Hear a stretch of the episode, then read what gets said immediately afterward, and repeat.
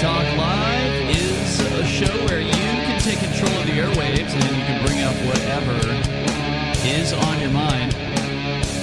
Uh, by the way, the number, if you want to join us here, is six oh three, two eight three, six one six oh. That's six oh three, two eight three, six one six oh. Joining you in studio tonight, it's Ian. It's Bonnie. And Aria. Uh, of course, you can uh, bring up absolutely anything that you want to discuss. That is the uh, the point of the show. And Aria, I hear that uh, your restrictions in the Crypto six case have loosened a little bit. Yeah, loosened a little bit. I mean, I'm allowed to use YouTube and Twitch and stuff for purposes other than gaming now. So I can actually catch up on some of the music videos and stuff that I've missed. And that's wonderful. That restriction never made any sense whatsoever. It, it didn't. I mean, a lot of them didn't. It's like... having only one social media platform didn't make any sense to me. I'm officially back on Twitter, so that's all right, wonderful. All right. In case I happen to get, you know, now banned you from banned. YouTube again. Yeah. Probably and, get banned from Twitter I mean, again, YouTube. too. I, get, I do get banned from YouTube all the time, but mm-hmm. I'm at Facebook. I will still have somewhere. I've only been suspended from Twitter once, and that was for repeatedly calling Sununu a fag until evidently he or someone else reported it. Oh, it was just mm. suspended, I see. I was telling Ian today, I was like, she did get kicked off Twitter once, and I said it was for that. It was temporary, but it didn't go away until the person who was managing my account then went into Twitter and manually deleted the tweet. And mm. at that point, they reinstated the account for whatever reason. Very, wow. very peculiar. Ridiculous. So uh, congratulations on that. Now you have more freedom to do things online. You get more show prep abilities and that sort of thing. So yeah, I can you know, you. use Wikipedia and stuff now. So if there's something I need to learn about, I can actually go and learn about it. It'll oh make God. the next year of awaiting the trial a little bit more tolerable under your bail I mean, conditions. A little bit more, yeah. Because they've now, there was a meeting this morning of the, uh, the attorneys and the judge. It's uh, what they call a status conference. And in that status conference, again, we we weren't allowed to attend, but the attorneys were. And according to um, my conversation with my attorney afterwards, he said that it's now going to be at least November of twenty twenty-two. I October, still think that's November. too optimistic. Yeah, I, I think come November, it'll get pushed back to May of twenty twenty-three, and we might actually see it happen in November of twenty twenty-three. But it, I, I'm still betting on May of twenty twenty-four, yeah. honestly. Meanwhile, I can't leave my house without permission from the government. Yeah, that's rough, man. And uh, our friend Nobody, co-host Nobody, he cannot be on the radio with us. And you and I are the only two of the six defendants that can even have com- uh, communications with one another. Yeah. So it's just a crazy, uh, crazy situation. If you want to know more about what happened to us uh, on March sixteenth of this year, head over to the crypto six dot com. I don't know if they've posted the new uh, Ledger documentary there. I know the, the I was told they did. Said that he was going to, so that would be a good thing. So check that out. Yeah, there is a new documentary that's out there about us. It's like a ten-minute little quickie that you can it's watch. It's really good, though. It is well, well done. And obviously in favor of the Crypto six. Well, so. it was made by Ledger. I mean, they're Correct. a, a blockchain. Yeah. Wallet. Yeah. yeah. So, uh, of course, you can join us here, and you can bring up uh, absolutely anything that you want. There was a video that was being passed around social media in the last twenty-four hours of one of these goons in Australia. Apparently, this is the Northern Territory. So this is a different area than we've normally talked about. We've talked about Melbourne. We've talked about Victoria. Those, I believe, are the southeastern corner of Australia. This is the Northern Territory. And, creative name. And here is what... Michael Gunner, I believe is his name. Now, who is he? Their chief minister. So, like, I don't know, the prime minister or something like that for that specific territory. Here's what he had to say, and then we'll get into an article about it. But uh, as you know, last night we took an urgent action to escalate our response in these communities, immediately implementing a hard lockdown. That means residents... That's the word hard. Okay, I was... Hard lockdown. Binjari and Rock Hole no longer have the five reasons to leave their home. They can only leave for medical treatment, in an emergency, or if required by law.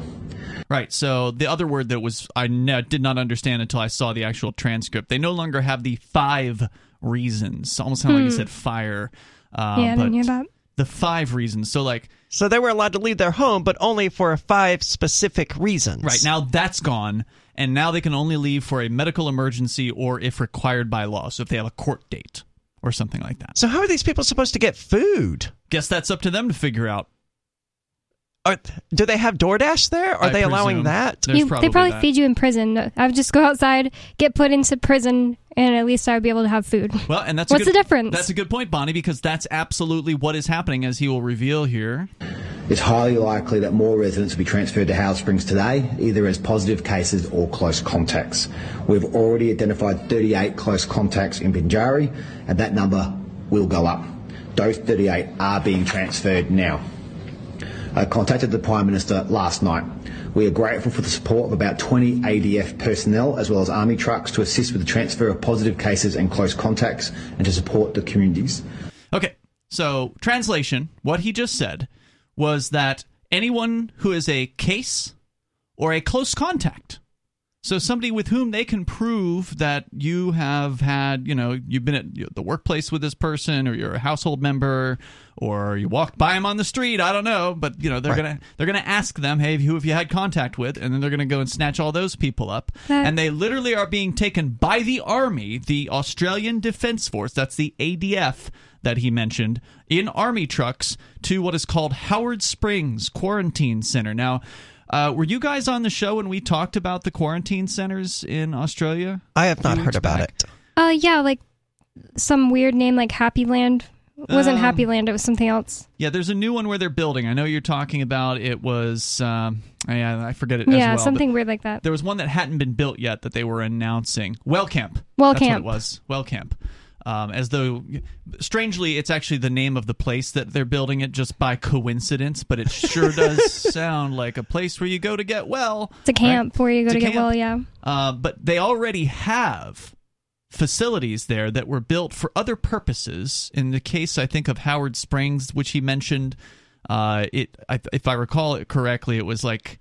Sort of a, uh, almost like a, it looks like a trailer park almost. Looks like manufactured housing, but not not trailers, but kind of that, that same look to the housing. Like the uh, FEMA camps post New Orleans, in New Orleans after Katrina? Maybe not as crappy, but okay. uh, but it was made by private industry for like workers on con- certain construction projects, like that they had to stay on for a long time or something like that.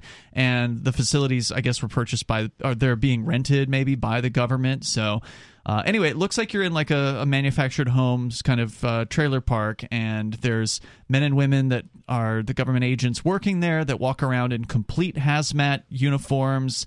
Uh, I assume this area is fenced in, right? Yes. With mm-hmm. like razor wire at the top. I presume there's razor wire at the top. If there's not, I bet you they're going to add it real soon. Yeah, because you know? people don't like being, you know, in prisons. Held against their will. Yeah. Concentration camps, you might say. So the story here from the guardian dot com, their COVID outbreak in the Northern Territory is expected to grow beyond locked-down areas after nine new cases. Oh my God. The horror. Were detected in the remote community of Binjari, about three hundred twenty kilometers uh, to the south of some other town. Let's see. Binjari has, it's very small. There are two hundred seventy-four people living in Binjari. So this is sort of like, this is like out in the bush, I think. Yeah, fewer than three hundred people living there is, that, that's not even a town. That's like a village. Binjari and nearby Rock Hole have been placed into strict lockdown in response to the outbreak, and the Australian Defence Force has been called in to help with transferring positive cases and close contacts. The N T's chief minister said a seventy-eight-year-old woman was being treated in the hospital, while the other eight cases have been taken to the Howard Springs Quarantine Center. Why couldn't they just be left at home to and told to because quarantine? This is hard. They're getting hard with this lockdown, and they're oh. getting serious. I, I was going to ask, what is a hard lockdown earlier? Well, it's where he described uh, where you don't get to leave your house for any reason at all except for a medical emergency. Basically, that's it. Or if you have court. One or the other. So that's it. Well, uh, but if you're the, caught outside of your house, they're going to hurt you or something. I don't know. But having COVID isn't really a medical emergency for like ninety-nine point nine percent of the population. So Correct. the Australian military is breaking this dude's orders by allowing people out of their house. Oh, it's for a medical, or it's for a, uh, a governmental purpose, so it's totally fine. Ah, uh, true. Remember, they exempt themselves from their own rules in this case. six oh three, two eight three, six one six oh, and in most cases, six oh three, two eight three, six one six oh. We'll tell you more about the hard lockdown coming up here in moments. And do you think this can't happen here? It's Free Talk Live.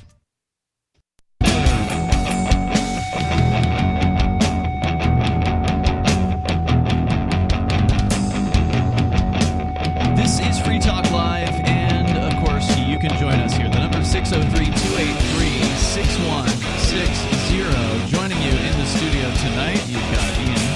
Bonnie. And Aria.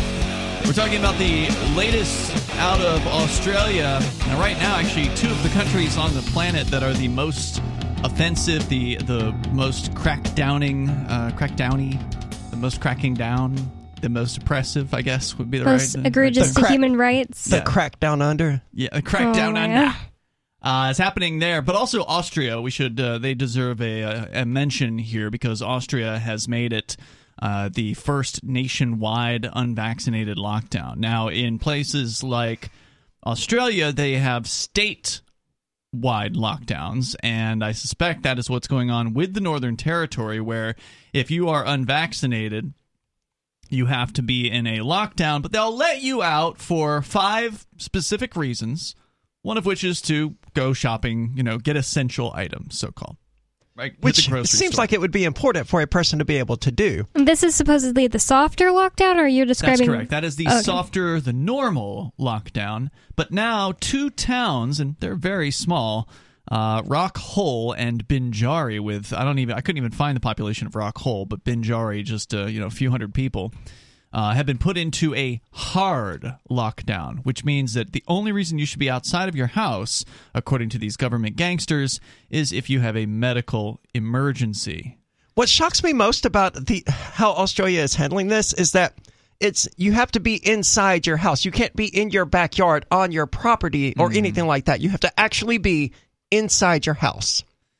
No new cases were confirmed on Sunday, but Gunner, this is the premier or whatever, the chief minister of Northern Territory in Australia, said more should be expected in Binjari, and lockdown arrangements for nearby Katherine and Robinson River were likely to be in place for several weeks. Quote, what has become clear to us based on the level of movement that has been happening in some communities outside of Katherine is there's a real risk the virus has reached the connected communities further away. Given this, we are issuing a mask mandate for communities in the West local government areas. And then he names them off. Gunner said Binjari was a low vaccination community and urged people to get vaccinated against COVID. I can't believe Australians are still putting up with this nonsense. You've been locking down off and on, mostly on, yep. for the last year, and it hasn't worked yet. Yeah. It has not eliminated COVID nineteen. It should be clear at this point that their life is going to be perpetual lockdowns every other every few weeks if they continue to allow this. And it should be clear that the vaccinations and the lockdowns and the masking all combined don't, don't do diddly squat to stop this virus. They certainly don't.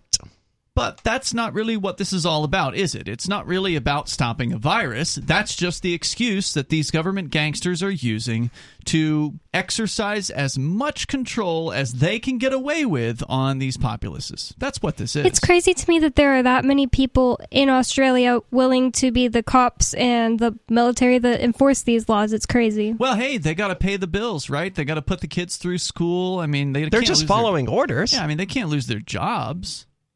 I mean, it's not like freedom matters to them, obviously. It's the job that's important. When you talk to, you know, cops How about- could you say that and and stop everybody else in your community from working at their jobs? How could you even believe that? Well, that's a great question. I would love to hear a police officer answer questions like that. But They sus- wouldn't. No. They, they would just say something like, look, I'm just doing my job, or I'm yeah. just doing as I was ordered, or whatever. Because that's their favorite line of defense. It didn't work in Nuremberg, but I don't think you're going to have the international court putting anyone or holding anyone responsible for this. Maybe in time, but for now, the international court is firmly behind the whole world, this sort of. Yeah, I mean, every almost every government on the planet, with few exceptions. I mean, Sweden, maybe Belarus. Uh, that's about it. Maybe there's something I'm missing. If I am, let me know where else in the world you know you can avoid this stuff. six oh three, two eight three, six one six oh. Maybe there's some island nation somewhere that's not taking this seriously. I don't know. Well, in the United States, it varied drastically from one mm-hmm. state to another. And still does. Yeah, but every single state, I believe, in the U S locked down at least temporarily. I believe even Florida did at one point. Here, here they called it stay-at-home two point oh in New Hampshire. Did they call it two point oh? Yeah, I, for, I don't know what one point oh was, but it was always called stay-at-home. They they didn't use the term lockdown because it technically wasn't. No, it was very advisory yeah. for the average person. It it was a lockdown for businesses, for people who owned restaurants and bars and That's stuff like true. that. But yep. for the individual who was just going about their lives, it left this great big loophole for people to drive through that whatever one deemed essential was essential. So going on here, uh, they're talking about how they're going to likely, you know, expand these lockdowns to nearby communities. Well, of course they are. They announced that five men and four women had been diagnosed in Binjari late on Saturday. It's understood the group is from several different households. So just because nine people got COVID, not it doesn't say that they're like serious, because remember, or they it, died. Only, it only said one lady's in the hospital, and she's seventy-eight years old. Yeah, so, so she's she pushing cannot it anyway. Die. She can't die. That would be a that would be so much worse than locking down all of Australia and making everybody lose their lives and freedoms. So these aren't people who are seriously ill. They're just people who have COVID, and they're being forced into a quarantine camp, which is being, you know, somewhat overlooked in this particular story. It was mentioned. Hmm. You know, I mean, worth pointing out, if they were actually seriously sick, they would be in the hospital along with this woman, correct, rather than a quarantine camp. Yep. Uh, let's see, a woman in her blah, blah, blah. The outbreak was triggered by a twenty-one-year-old infected woman who illegally entered the Northern Territory in late October after contracting Hold the virus on. in that Victoria. Was, that was more than a month ago. Well, uh, based on the odds. Yeah, yeah. A few weeks. It was at least three yeah. weeks ago, and it's just now causing an outbreak. And how would they know? They wouldn't. They just make they this just stuff wouldn't up. Know. And it's that like could that, be some inf- that you know an F B I agent or whatever they have there instead of F B I that they've had walk somewhere and then oh gotta lock everyone down. Well, yeah, you're right. They just make stuff up. But what they can do is they can point to this woman because at some point somebody figured out that she lied on her border entry form. Now stop for a moment and realize what's going on here. They Papers, have border, please. Yes, they have border checks in between the Australian states. You cannot go from one territory to the next within the government, you know, within the land of Australia without having your papers checked. And so she told some, you know, border patrol agent a lie and was able to get through uh whatever this check was. And so at some point they figured that out. The check didn't include a COVID test? And they figured out that she had lied, and they figured out that she had COVID, apparently. Maybe she lied about like her reason for traveling or any any Who knows? lie like that that wasn't that serious, and then they were just like, oh, this woman was infected. And now they get to point to her as, oh, oh, she did this. You can't See, walk outside and talk to your neighbors. How could you find out that the government was lying about something? It's just like that dude in New Zealand who tested positive, and they were like, oh, we have, we have to lock down the entire country because this one person is going yeah. to spread it to everyone. Okay, but how did that one person get it? He didn't just magically get it. Well, and now they get to blame this woman. So the government yeah. will point to her and say, no, look, it's not us doing this to you. I mean, yeah, we're the ones driving around the army trucks and loading you up into Literally them and, the ones doing this to them. But no, no, no, it wasn't. It's not us. This woman. See, if she hadn't lied, then we wouldn't have to do this to you. So blame her. Well, and the locking down of each individual state to where you have to get government permission to go state to state makes me think that libertarians need to break up and stay broken up in uh, all fifty states and make their own free state projects. That's the only way this is going to work. You're being facetious, of yes. course. Uh, the number here is six oh three, two eight three, six one six oh. That's six oh three, two eight three, six one six oh. We can continue here with more of what's going on in Australia. It is an absolute nightmare, and this is probably, you know, not the end of it. More coming up. Free Talk Live.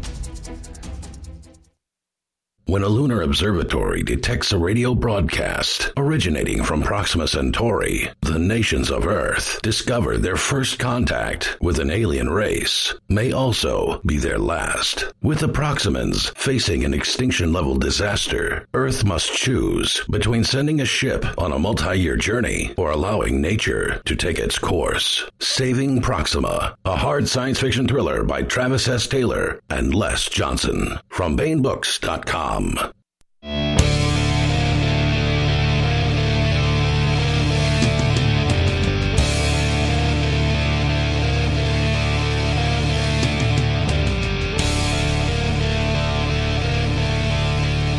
Free Talk Live. Phones are open if you want to join us here. And the number is six oh three, two eight three, six one six oh. We're talking about Australia, specifically the Northern Territory, where they are rounding people up with the military, the Australian Defence Force, and uh, they are taking them to quarantine camps. And you're going to a quarantine camp even if you are just tangentially connected to somebody who has a case. If you've been in contact with somebody who has a case of COVID nineteen, you're going to the camp. Yeah, let's just bask in that for a moment, that the military in Australia is actually taking people out of their homes, probably against their will, oh, and yeah. forcing them into a camp. And, and that- it's really nineteen eighty-four to think that they're doing that just because you might have touched someone or walked near someone or been in the same room. I would say it's nineteen forty-four.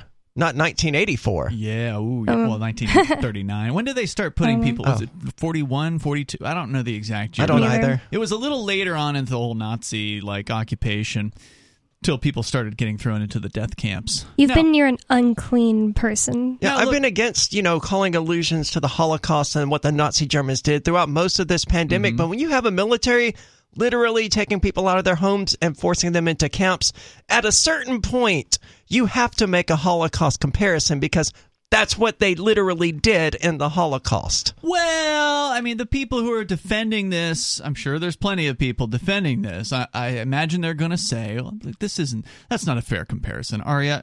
We're taking these people so they can get better. We just want them to be well.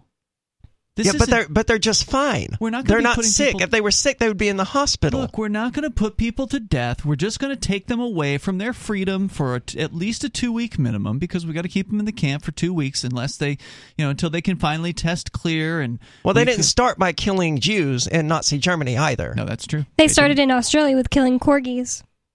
What happened to corgis? Uh, a guy hit a, a health worker hit a corgi with like a lead pipe, oh and so, somebody's pet corgi in a neighborhood. Don't know why. Oh, Australia has done worse than that. We, in order to prevent people from traveling across territories, mm. one of the Australian police forces or whatever murdered like forty-two dogs or something like that. Yep. They they killed oh, yeah. the corgi. They killed that corgi that was just like running in a neighborhood and belonged to somebody in the neighborhood. Oh, I hadn't even heard that. That was during all this? Yeah. By the way, Bitcoin dot com is your best source to learn about cryptocurrency. Head on over there. Click Get Started at the top of the page. Uh, Bonnie's siblings were wondering about Bitcoin and Bitcoin Cash today. Like, what's the difference? I said, get over to Bitcoin dot com. Uh, click Get Started, and that's where you can learn. What are the differences between Bitcoin and Bitcoin Cash? And, you know, what are the basics about cryptocurrency? It's more important now to learn this than ever. By the way, Bitcoin's on a discount right now. Uh, it's fifty-six thousand dollars today. Ooh. Which is... That's like ten percent. Oh, that's almost twenty percent that's, yeah, off. Yeah, that's more than ten percent. Yeah, yeah. For, I think it hit a peak of like sixty-eight thousand just two weeks ago or something like that. So, you know, might be might it might be a good time to pick some up. I can't, you know, say for sure what the price is going to do tomorrow. We don't know. But uh, go to Bitcoin dot com, learn more there. News dot Bitcoin dot com is where you can go for all things crypto as far as what's going on in the world of cryptocurrency. The latest headlines updated daily there over at News dot Bitcoin dot com. So we're talking about the quote-unquote outbreak of nine cases of COVID in a couple of small towns in northern the Northern Territory in Australia, where they've now rounded up dozens of people as a result of this. And they well, yeah, because they're doing it based on whether or not you've had contact with these people as well. Correct. So if you live in a home with them, or you went out to eat with them, or you've had them. them over, or work with them, you have to go into lockdown too. Yep. And so they're taking people to uh, what is called the Howard Springs Quarantine Center, and they are using the military. And I suspect it's not an option. You know, when they, now, I don't uh, think you can say no when the military comes to your door and they're like, hey, we need you to come with us. Like, No, no, no I'm good. Yeah. And I need to make a correction. It was actually China that they killed the corgi. And okay. I wish I didn't read the part of the story I just now read. Um, they went into this corgi's home. So he was running around the neighborhood. And one of the healthcare workers, government healthcare workers, was holding a crowbar. The corgi was went and hid under a table. They moved the table and hit the corgi. That's just horrifying. Well, they thought the dog was going to transmit the virus. Probably not. It's a corgi. Oh, transmit the virus? I don't know. Because they were saying that for a while about animals, that uh, dogs and cats might transmit the virus. And then I think they walked it back later. But I, I read something about tigers testing positive in some zoo recently. And I don't even know whether or not to believe it. Who is the person out there who gave a COVID test to a tiger? Well, remember when they tested like a mango or a papaya, a papaya. or something like that in yeah. Africa, and it, and it tested, tested positive. positive? And how do these cross-species tests work, right? Well, that was a blind test. They just gave it like, instead of putting the mouth swab on a mouth, they put it on a papaya, sent mm-hmm. it in, the government didn't, or whoever, the testing didn't facility know. didn't know it was right. a papaya. They just were like, yep, this is positive, so it was obviously mm-hmm. fake, faked. Yeah. Were you going to say something else? I don't recall what it was. Okay. So uh, some of the key uh, territories' indigenous bodies have given their backing to Gunner's handling of the outbreak on Sunday. Because, again, I, th- I believe Northern Territory is like a lot of the bush in Australia. So you've got a lot of indigenous people living up there, the uh, tribesmen and such. The Aboriginal Medical Services Alliance and councils of various different areas said they were, quote, confident that the N T government is taking all appropriate steps, unquote, to protect the communities involved. And now unvaccinated travelers will no longer be able to enter the N T from Monday under sweeping border rule changes. The only exception will be essential personnel and Territorians returning from jurisdictions where the virus is not present, called green zones. Fully vaccinated arrivals from red zones where the virus is present will be able to quarantine at home for seven days, but will need to have a rapid antigen test upon arrival and return a negative P C R test within seventy-two hours. This is just to come home. And you have to be fully vaccinated. Unvaccinated yeah, people right. can leave, though, right? Are they free to leave if they don't want to live under this tyranny? Absolutely not. not. I, I don't think anyone is allowed so. to leave Australia at the moment. Yeah. That well, uh, you, did you mean leave Australia or well, just leave the territory? Leave to the territory or leave Australia. I, I don't really I think they're allowed. De- I guess that would depend on the neighboring territories. Well, if you're not allowed to leave your house, I don't know if you're, you'd be allowed to go Probably to another not. state. I'm guessing you're un- unable to travel as an unvaccinated person. You know, across you, most you have of these to borders. Sneak out of the country, like it's Cuba or something. Yeah. Uh, they must also get retested. Five, eight, and fourteen days. Again, still talking about vaccinated arrivals from red zones here. So after the initial testing, uh, you have to get retested. So that's retested. Five total tests within a two-week period for people who are fully vaccinated. Yes, after leaving quarantine and stay in a high vaccination zone away from aged care facilities and remote communities. So you can count out visiting uh, grandma if she's in a nursing home. The home quarantine requirement is scheduled to end on December twentieth, with rapid antigen testing extended to all arrivals. Seems unlikely that this is actually going to end. I mean, who could possibly believe that at this point? Yeah, Australia has been doing this for well over a year now. They always have an end date, and then it just gets pushed back and pushed back and pushed back, because this is never going to go away. This is going to be with us just like the flu is. In fact, how is the flu doing this year? We are entering into flu season, right? I mean, didn't the numbers show last year that basically the flu completely disappeared as far as statistical you know, it numbers? It did, and then we learned that the COVID nineteen test they were using couldn't tell the difference mm. between COVID nineteen and the flu. I suspect that hasn't changed. Right? I don't know whether or not it has. I mean, yeah. Is there even a flu test, or you, do you just show up to the doctor's Sith and they go, yeah, that's probably the flu. You got the symptoms. Yeah. That's a good question. I don't think I've ever been given a flu test, but I've certainly had the flu before. Right, because why would you need a flu test? We know how to deal with it. Yeah, it's right? like a cold, but it sucks a little bit more. Yeah, the doctor prescribes you some zinc or whatever the hell it is you, you know you might take. I mean, I've never gone to the doctor for a flu personally. No, why would we? That's just, silly. You know, drink a lot of water and get some rest. You know, and you get through it, or you die, one or the other. Fun fact, I ended up having to research this a few days ago, and it turns out that the eight, people aged eighteen to forty-nine have a zero point zero zero one six percent chance of dying from influenza. So completely negligible, so non-existent like almost chance. Almost the same chance as dying from COVID. I don't remember the number from COVID. It's like like zero point zero zero whatever, right? Like I mean, almost no one dies from COVID either in that age range. Right. The number here is six oh three, two eight three, six one six zero, but yet they're locking people into quarantine camps in Australia. People thought this was a conspiracy theory. It's actually happening. More coming up here. You can share your thoughts with us on Free Talk Live.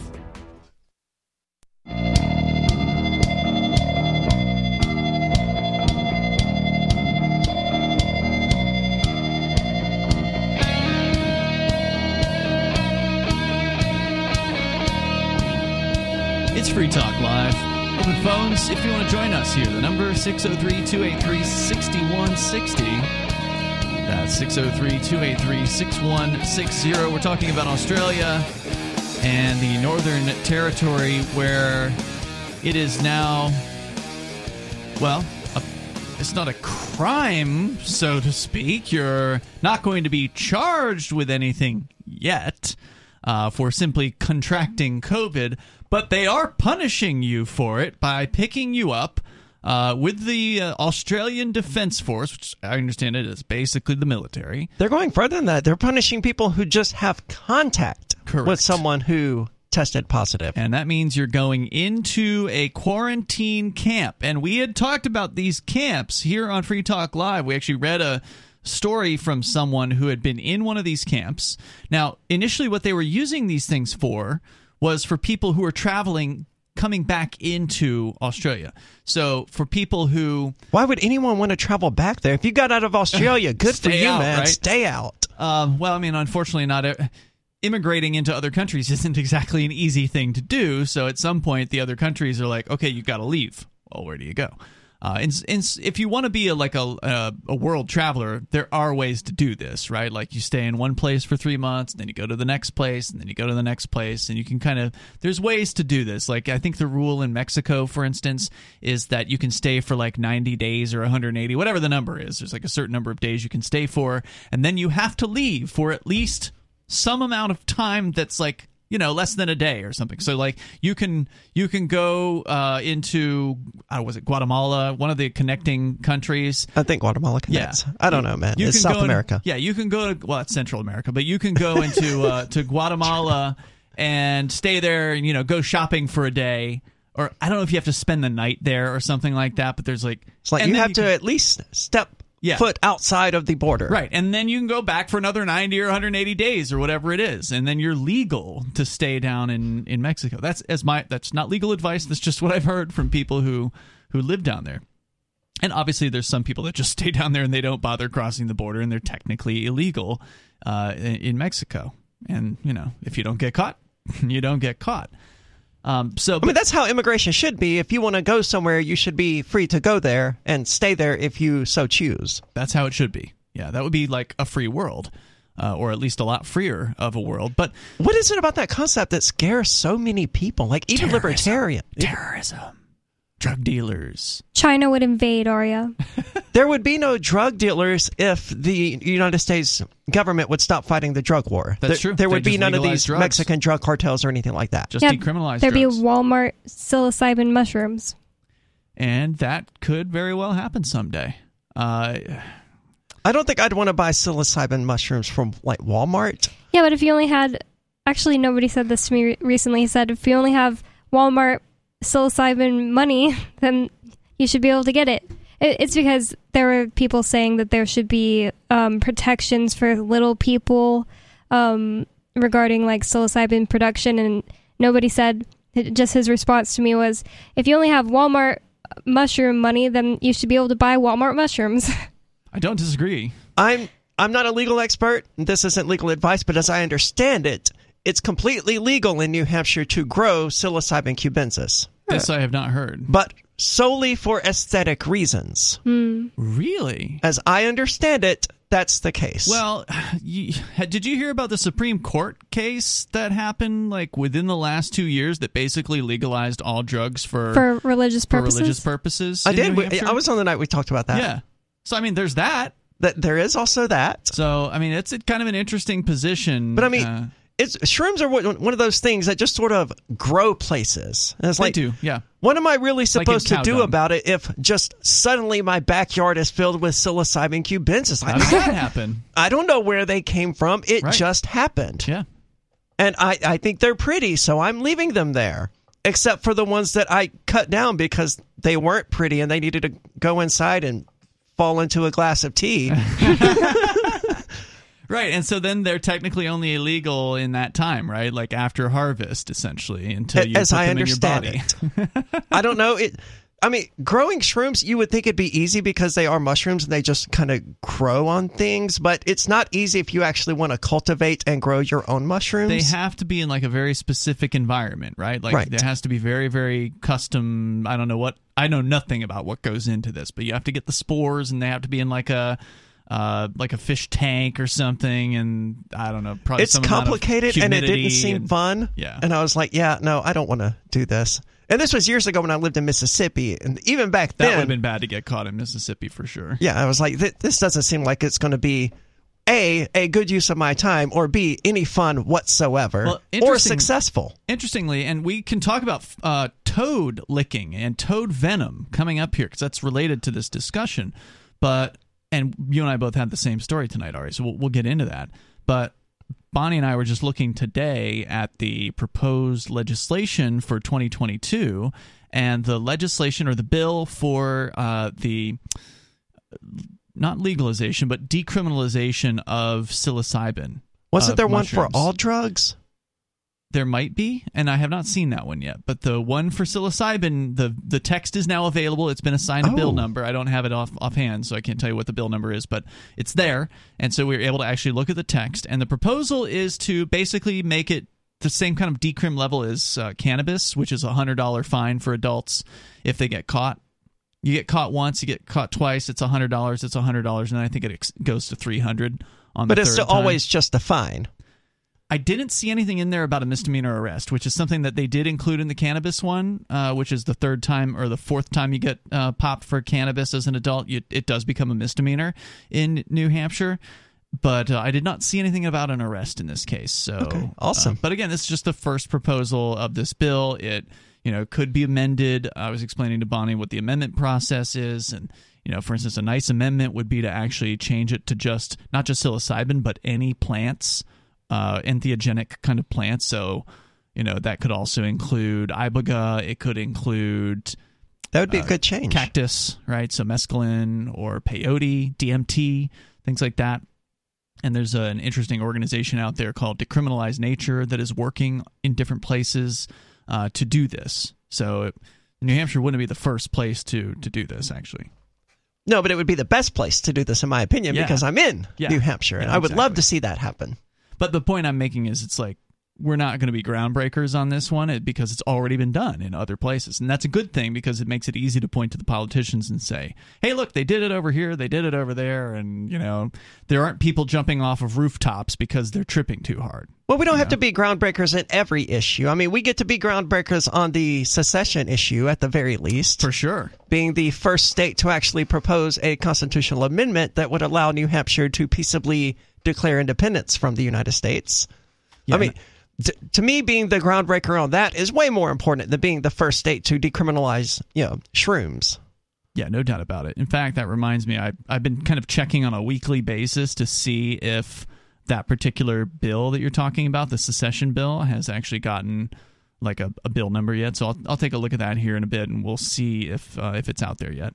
Uh, if you want to join us, the number here is six oh three, two eight three, six one six oh. That's six oh three, two eight three, six one six oh. Of course, you can bring up absolutely anything that's on your mind. Coming up, we've also got the Bitcoin City. If we get a chance, we'll talk about the proposal in El Salvador uh, for a Bitcoin City. Plus, economic concerns are apparently historically low amongst the American populace.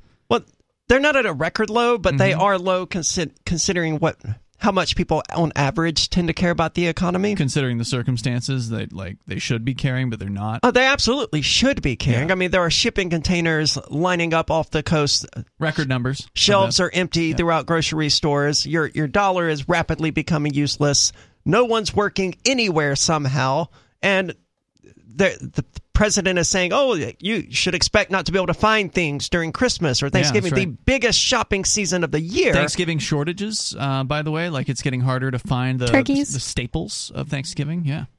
yeah. Turkeys were completely sold out of uh, Aldi two weeks ago. Now, they were back last week, but sure. there was like there was a one day where there was absolutely nothing there, like empty freezers. Gas prices surging. I had to order fuel, uh, heating oil today, mm-hmm. and sure enough, it's up about ten percent versus what it was a year ago. Wow. And it's like, this is only going to get worse, but yet only like twenty-something percent of Americans consider the economy to be a concern. I don't know if I can believe that number. I mean, is that a government number? Because what number?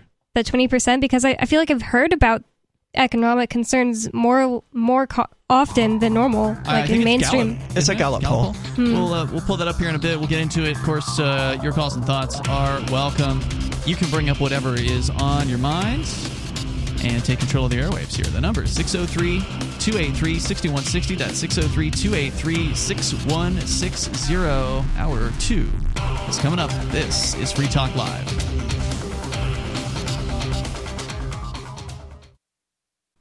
Is your broken heart stopping you from being authentically happy?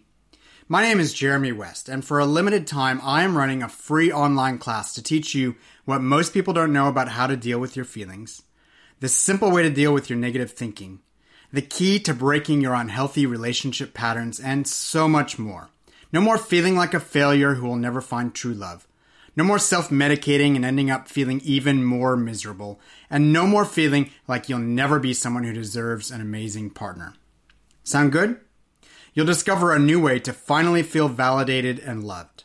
To stop trying to get your self-worth from the very people who tear it down. And to put you in control of your own happiness. So you never surrender that control to another person again in as little as eight weeks. Register now for my free online class at beyondyourbreakup.com slash free class. That's beyondyourbreakup.com slash free class. Free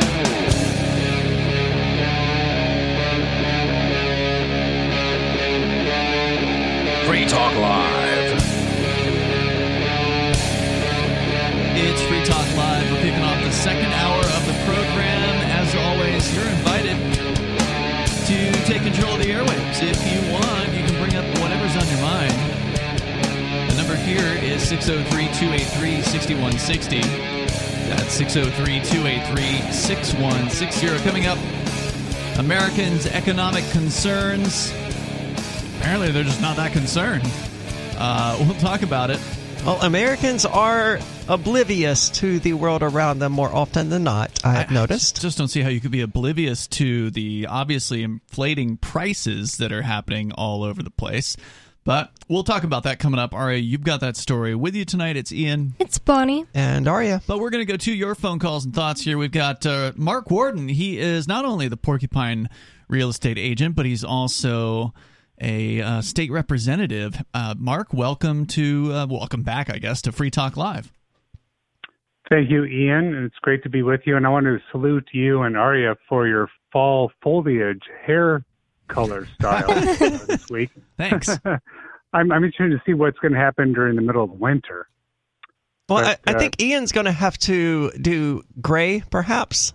Uh, why would I do gray? That'd be so fun. Well, whether you've little, been meaning to frosty, or not, your hair does sort of follow the... That would be good. A little what? Sorry, Mark? Little frosty little color frosty. Would be fine. Do they think, even have gray hair dye? They must, right? Like, I'm sure they yeah, do. Yeah, they have like silver. Okay. Mine's always it, it, a variation it, it much, of red, though. At, at, at great political personal risk, I am calling in this show to see you guys and uh, say that some of us in the New Hampshire state legislature are uh, quite libertarian and anarcho-capitalist.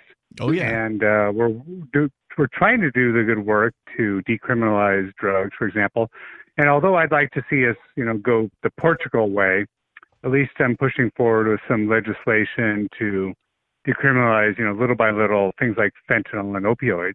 In fact, I got a call from a D A, in fact, a sort of a conservative Republican type district attorney who said, Mark, we're just uh, swamped with all these ridiculous cases, and I'm tired of putting eighteen-year-olds in, in jail and charging them with felonies mm. for uh, small possessions of drugs. So it's it's an uphill battle, as you all know, but I'm working on it, and others are working on it. I, I feel like we're making progress little Does, by little. I'm just curious, this uh, D A that is complaining about having to do all this prosecuting... Yeah, can't they just not do that? Is he going to... Well, that's another good question, but but is he going to actually come and testify in favor of your legislation? And by the way, what is actually, your legislation yes. proposing? Yes, yes, he is. He's that's awesome. To come testify.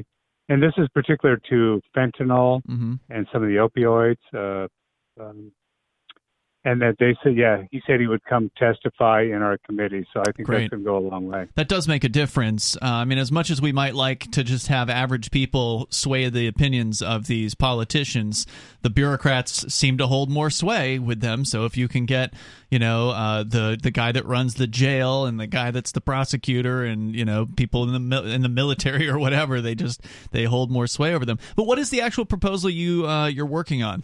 What's the what? This know. Is to first of all say no minimum drug sentencing for uh, possession Thanks. of of fentanyl and mm-hmm. opioids, okay. and also we're trying to reduce it uh, the felony charge to just more than personal possession. Right okay. now, if you have any any amount at all, it's a felony. Wow, and you're going to prison. My, my D A friend brought up a good point. Said, you know, if it's just personal use, that should not be a felony at all. It mm. should be busted down to misdemeanor, misdemeanor, which means they would just let it go, because most of these people don't prosecute misdemeanors at all. Mm. That's interesting. Uh, now, I know that there's another bill we talked about just a moment ago that is uh, p- proposing to decrim psilocybin, uh, psychedelic mushrooms. Is there an all uh, drugs decrim in this year? Have you heard anything about that? I, Bonnie and Aria looked at looked over the bills, and they didn't spot anything, but there's obviously I don't remember if I did or not. There's over eight hundred yeah. bills, of course, so it's hard there, to really know. Yeah, there's so many bills every year. It's hard to keep track of them, and no, I haven't seen one that would be just a blank slate on all those things. Of course, I would uh, support something like psilocybin, uh, decrim, or pure legalization.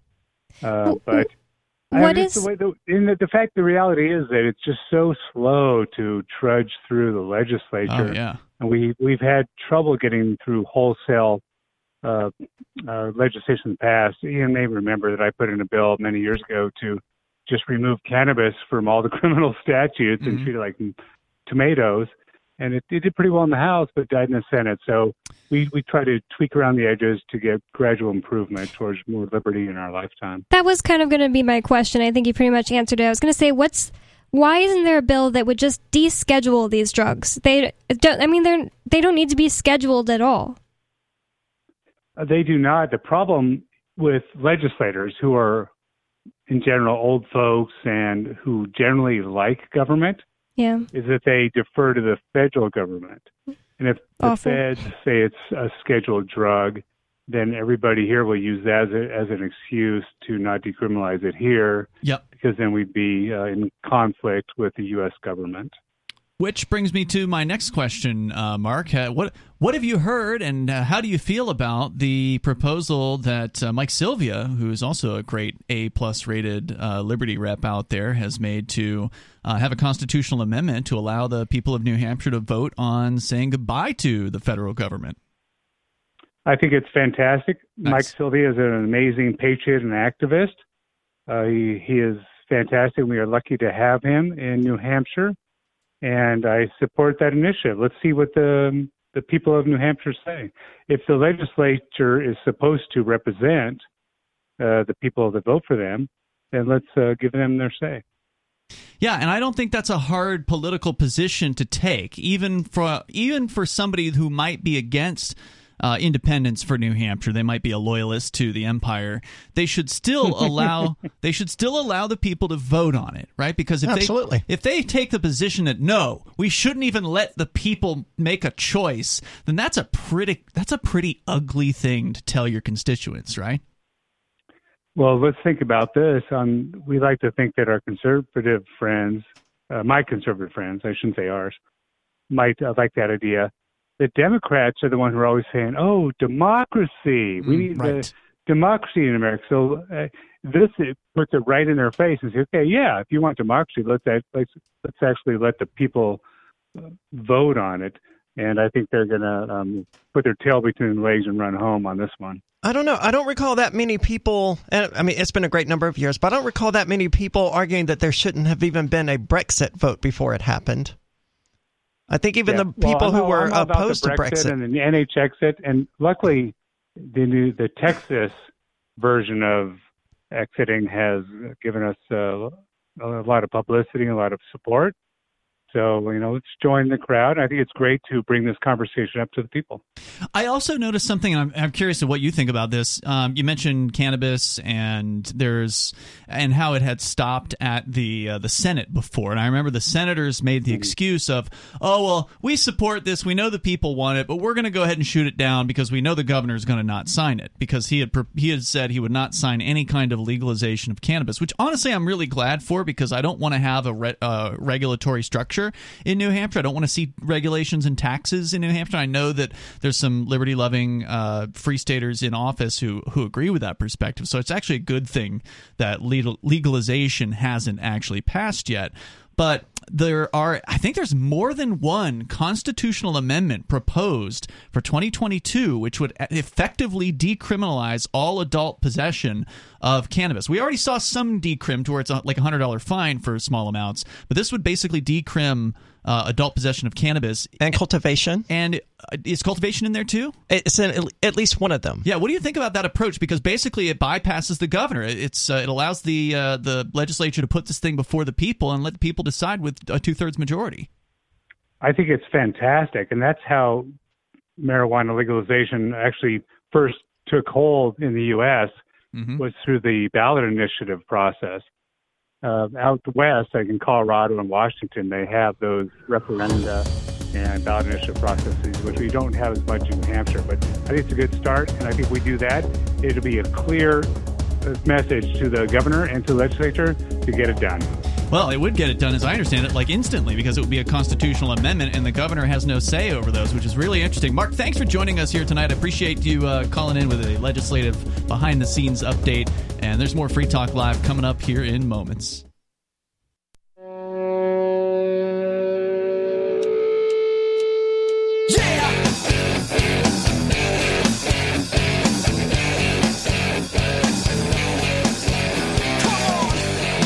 Talk Live, and you can join us here. You can bring up whatever you want. The number is six oh three, two eight three, six one six oh. That's six oh three, two eight three, six one six oh. With you in the studio tonight, you've got Ian. And Bonnie. And Aria. The BitBox is a one hundred percent open source hardware wallet. What's a hardware wallet, Aria? I don't, I, I don't have a ready-to-go explanation. It's... It's usually like a U S B device that mm-hmm. stores your cryptocurrency in a secure way, like a cold storage, so that it's safe. It's not accessible by the internet. Right. It can't easily be hacked, that sort of thing. But you can just put your cryptocurrency on it. It's locked by a password or some other sort of system that you right. set up.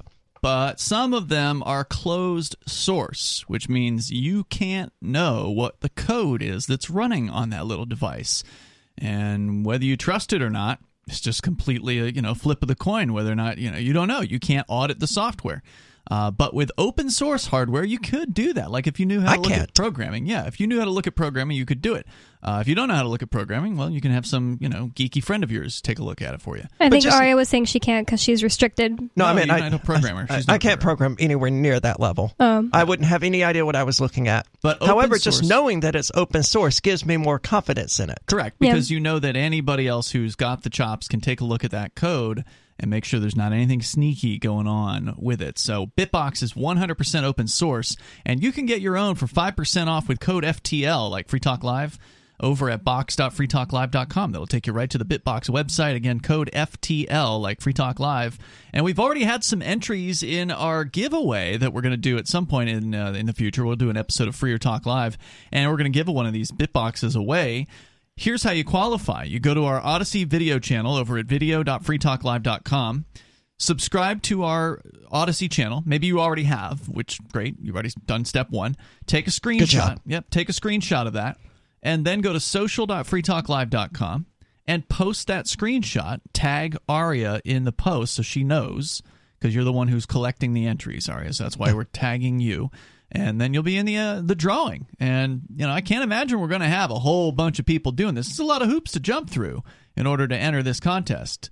So is it? I think so. I think so. I mean, how many entries do we have? Well, just signing up for it. I, I haven't checked as of late, but the last time I checked it was, I didn't count, but it was between a dozen and two dozen. Okay. That's pretty good. That's pretty good. Just signing up for social media is kind of harder than a lot of people, well, other social medias. So, you know, getting people used to jumping through like a little more hoops to get on a more decentralized and less controlled platform. Yeah, I good. think this is worthy. Like, it's a worthy yeah. hoop to uh, to jump through. It's, it's I mean, it's a one hundred twenty-five dollars-ish hardware wallet. I think I saw it at one hundred fifty dollars on uh, Amazon. Wow. So, yeah, I mean, it's a nice piece of hardware. Head over to, uh, again, box dot free talk live dot com to learn more about the BitBox. So let's talk about people and their economic concerns here, Aria. There's been another study done by Gallup, and they've been doing these over some number of years. They've been looking at Americans and, well, uh, their level of economic concerns. Now, what that means, I don't know. I haven't read the study, but you've taken a look at it. So tell me more. Yeah, so only twenty-six percent of people name an economic issue, all sorts of economic issues, as the most important problem, meaning they lump ah, okay. unemployment in with that group, uh, you know, the, the mm-hmm. shipping shortages, they lump all of that into an economic, economic problem. Issue. All right. Americans' concern about the economy is measured by the percentage who mention any economic issues as the most important problem facing the United States has reached Got a it. high point during the pandemic. So it is going up, at least. Mm-hmm. Yeah, and this is different than I thought. It's not just the other, you know, seventy-four percent don't care about economic issues. It's right. not their it's number just not one. number one. Yeah, so do, do they tell us, by the way, what are the number ones in this particular story? I don't recall that specific. Okay. All right. twenty-six percent of Americans now cite an economic concern, such as inflation, unemployment, or the economy in general, as the top problem. I would say it should still be higher than that. It should be everyone's top problem right now. If they're paying any attention whatsoever, they should be concerned about the economy. It affects like every other aspect of your life, so I think you're right, too. Mm.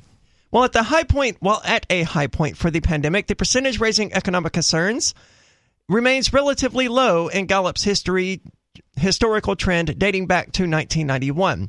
The high point was eighty-six percent in February two thousand nine during the Great Recession and financial crisis. Huh. Even okay. in relatively good economic times in the past, it was common for more than thirty percent of Americans to name an economic issue. This this uh, study finds that Republicans, thirty percent of them, and independents, twenty-nine percent of them, are about equally likely to raise an economic concern when asked to name the most important problem, while Democrats are less likely to do so at only eighteen percent. The most frequently mentioned specific economic issues are the economy in general terms, which is ten percent. Inflation, only seven percent of Americans wow. cited inflation as their top concern, and unemployment at five percent. No other economic matters, such as the federal budget deficit, income inequality, or fuel or oil prices, exceed one percent. Hmm. In recent months, even though fuel prices are extremely high, and I, you know, yeah. a lot of people want to blame Biden for that. I don't think Biden has any thing to do with that, but they are high. They're hitting record highs, I believe, in some places. It's up about one hundred fifty percent since, not one hundred fifty, up about fifty percent since the Trump administration, right? At least. It yeah. was like six dollars or more in California recently. Mm-hmm. Good Lord. Yeah, somebody posted on uh, whatever social media that they just hit their first three-digit fill-up that was over one hundred dollars for five gallons of gas in California. Or not, sorry, not five gallons. Uh, whatever the hell it was, twenty gallons. In both September and October, six percent of Americans said the economy in general was the most important problem. Before now, the percentage had not been in double digits since January two thousand seventeen. Hmm. While the seven percent of Americans citing inflation as the most important problem facing the country is similar to the five percent who did so last month, it is significantly higher than the one percent who named it in September. Now, if this is, uh, I'm, I've got a Gallup dot com poll here, and this is actually from back in June. So I imagine this is the same poll. It's just I'm looking at an older story because I, I suspect they continue to do this like as the months go on. It seems they do one every month. Yeah, and they cite here twenty-two percent, at least back in June, up from sixteen in May. Uh, twenty-two percent cited government as the nation's most important problem.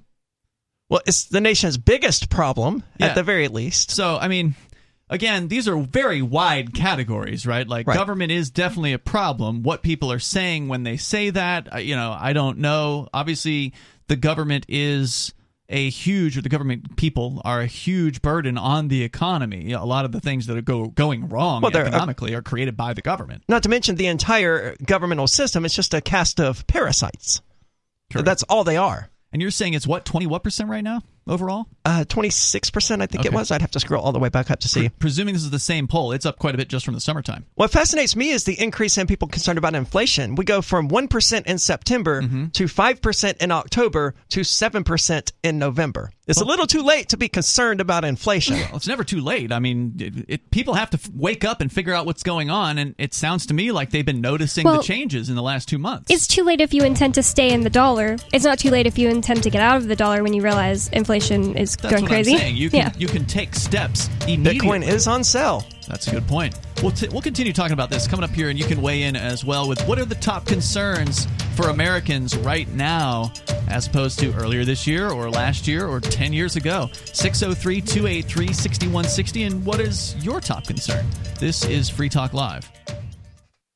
When Monster Hunter International discovers one of Isaac Newton's wardstones being auctioned off, they decide to steal it and use it to destroy the Chaos God once and for all. But a mysterious thief upends their plan, and it soon becomes a race against time as something much older and infinitely more evil awakens in the jungles of South America. Monster Hunter Bloodlines by New York Times bestselling author Larry Correa and Bain Books. Visit monster hunter nation dot com for For more.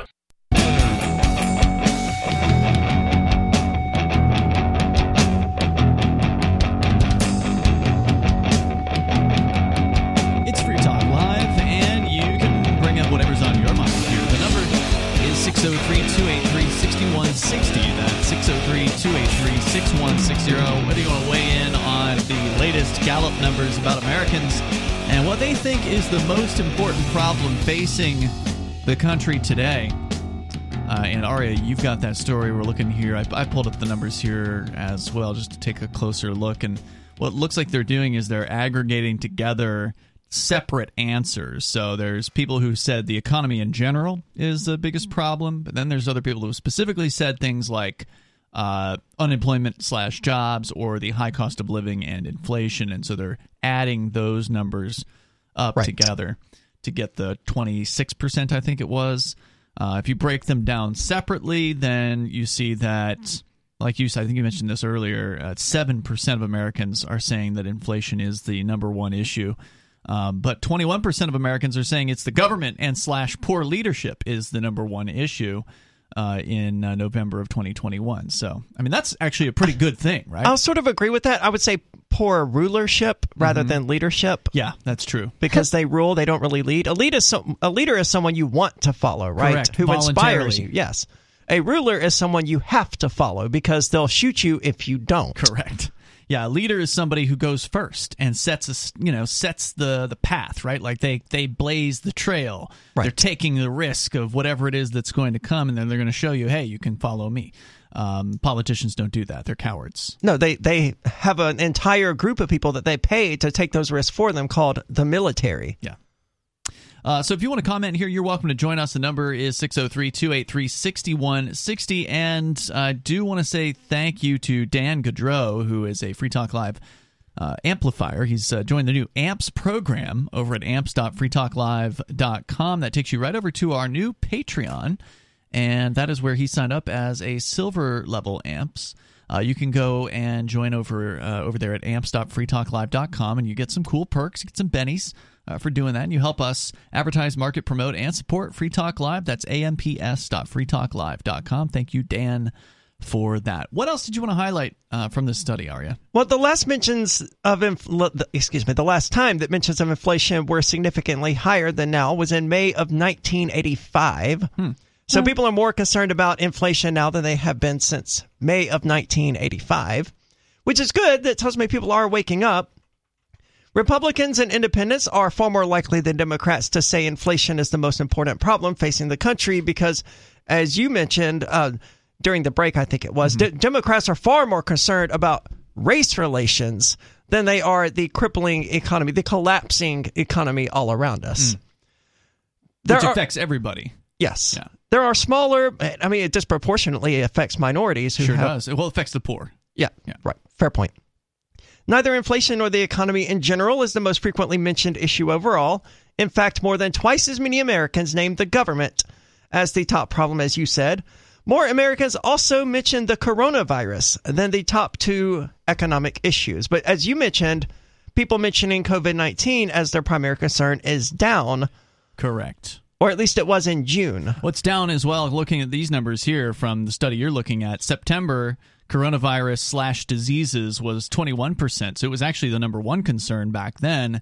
Then it went down to fifteen in October to thirteen in November. So down quite a bit. So people just aren't concerned about COVID nineteen. That's good. They should have never been concerned about it, I would suggest. But well, that doesn't mean they aren't concerned. That just means it's not their number one concern. True. Yeah. Well, it was not. I, I would. I think it's fair to say it was a concern for all of us at some point. It just wasn't a high priority. It was mm. a very like. Sure, I don't want to catch a cold, but I'm not going to go far out of my way to avoid it because it's just not that big a concern to me. Right. I was trying to find it just now, but I couldn't find it exactly. But um, there were some people on L R N today talking about how um, there was some mainstream media. You mean the Matrix? You said L R N. L R N. Oh, the, the, the L R N dot F M. L R N dot F M. Got it. Um, they were talking about a main, mainstream media like channel that came out with this article about how inflation is here now, and it's just such a surprise to everyone. Nobody yeah. could have possibly known about it. And I, I don't know. I just think that's probably why it's more mainstream recently, because the you know mainstream media they're is talking about talking it. about it, yeah. even though they're not taking any. You know, not that the media needs to take responsibility, but they're acting like it's Where nobody could have known. Huh. Nobody's been talking about this. You know, I've been seeing that a lot on social media. Is people making fun of, like, oh, who could have possibly seen this coming? Usually with like a picture of Ron, Ron Paul, Paul or something. Yeah. It's like, dude, or any libertarian. Yeah, Tom it didn't Wicks. take Ron Paul to point out that printing massive. We've been talking about inflation for the last fifteen months. Well, we've been talking about it for a long okay, time, true. many years here on Free Talk Live. But it's certainly exacerbated during the last fifteen months when Absolutely. the government just printed. They went obscene. into overdrive. They and did. They're not slowing down, by the way. They're going to do more trillions here for these spending bills. You got the in, quote-unquote infrastructure bill, uh, which that is one that one was three and a half trillion. And then they they reduced it to one point something trillion. Oh, that's but good. Now they have another one point seven five trillion bill. So they basically oh, right. like, cut it up yeah. into two bills essentially. Now they've classic got the, government. It's a Build Back Better bill is the one they're trying to pass now. And I'm sure it will pass because the government loves spending money. I mean, what's another two trillion dollars on top of the twenty-seven, twenty-eight trillion dollars that the national debt's already at? Well, it's about ten percent. You know, not quite ten percent more, but... oh, well, what's that? ten percent more inflation. Oh, no. Who's counting? We'll just right. print ten percent more. That's probably what they're going to do. I mean, once you get to the point where you're dealing with trillions of dollars anyway, the numbers become kind of meaningless. Meaningless. Yep. Because there aren't nearly enough Americans to make those dollars actually meaningful or useful or valuable. Not when you have twenty-something trillion dollars in debt. And yeah. instead of hearing that number, thinking, oh my God, that is obviously primed to collapse. That's an enormous amount of debt that my brain can't even comprehend. Americans go, oh yeah, let's just add a few more trillion to it. It's fine. They'll just print the money they need. Well, you'll be a millionaire soon enough at this ra- at this rate. Or a trillionaire uh-huh. if you last long it enough. It could happen. Without having to eat your neighbors or getting eaten by your neighbors. People don't think yeah. it can happen here, though. It can happen anywhere. I mean, it is happening here. It's just at a slower rate. Yes. Until the last year happened, at which in which case the rate increased substantially, and it's only going to continue to increase because that's how inflation works. And before you know it, we'll be at the period of hyperinflation. Yeah, I mean, they keep talking about lowering inflation, but what they actually mean is lowering the rate of inflation. They can't they can't take the money, you know, the, the money out of the supply, or at least they're not going to. They could, I guess, in theory, they could, you know. They could just knock off some zeros, yeah. man. Well, that's still, as we've seen in Venezuela, that doesn't change anything. No, but it allows them to say that it changed something. Or yeah, and it, it might fool the American good. people. Like, it's not fooling the Venezuelans at this point. They're on their third iteration of knocking zeros off down in Venezuela. But, like, that game hasn't been played here ever. And so they it's might coming. Actually, yeah, they might actually pull it off if they try that one. I don't know how they could avoid it. I mean, eventually it's going to reach that point, right?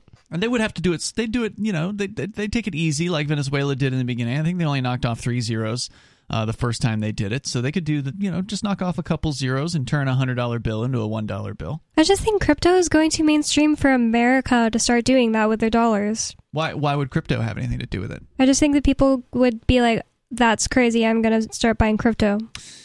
I hope you're right. I appreciate your optimism about that. I did. See- well, my little siblings, like you said, were asking me about crypto today, and normally they're like, "I'm going to ignore everything going on in life." Hmm. Oh, that may be an indicator. And there was also another uh, story in the news that three out of four Americans, I think it was, are aware of cryptocurrency. I, only only that many? That seems really good to me. I, I would have just would, would have thought it'd be higher. I mean, who hasn't heard about Bitcoin at this point? Well, think about lots of people are completely in their own little bubble. They don't know anything about what's going on in the news. They might know who Justin Bieber is dating or something like that, but you know, they have no idea what's He's happening married. in the world. See, I don't know. It makes me really sad to think that someone would know who Justin Bieber is dating, but doesn't know don't what know the president, Bitcoin is. You know, that kind yeah. of thing. They He's don't... married. Whatever. uh, he's probably cheating on her. No. You know? I'm sure he is. Oh, no, he's a good Christian. You believe uh, that one, right? No, not no, really. Me neither. He showed up with, I believe uh, he has products to sell, yeah. and Christians are gullible, easy customers. Yeah, yeah. Well, he showed up with uh, Kanye West and Marilyn Manson at a church service recently. Oh, I forgot he was at that. Yeah, because Marilyn Manson is also a prime example right. of a good Christian. Oh, right. He's turning a new page. He's, he might have to after all the allegations against him. He's Six, born again. six oh three, two eight three, six one six oh. You can take control of the airwaves here and bring up whatever's on your mind. This is Free Talk Live.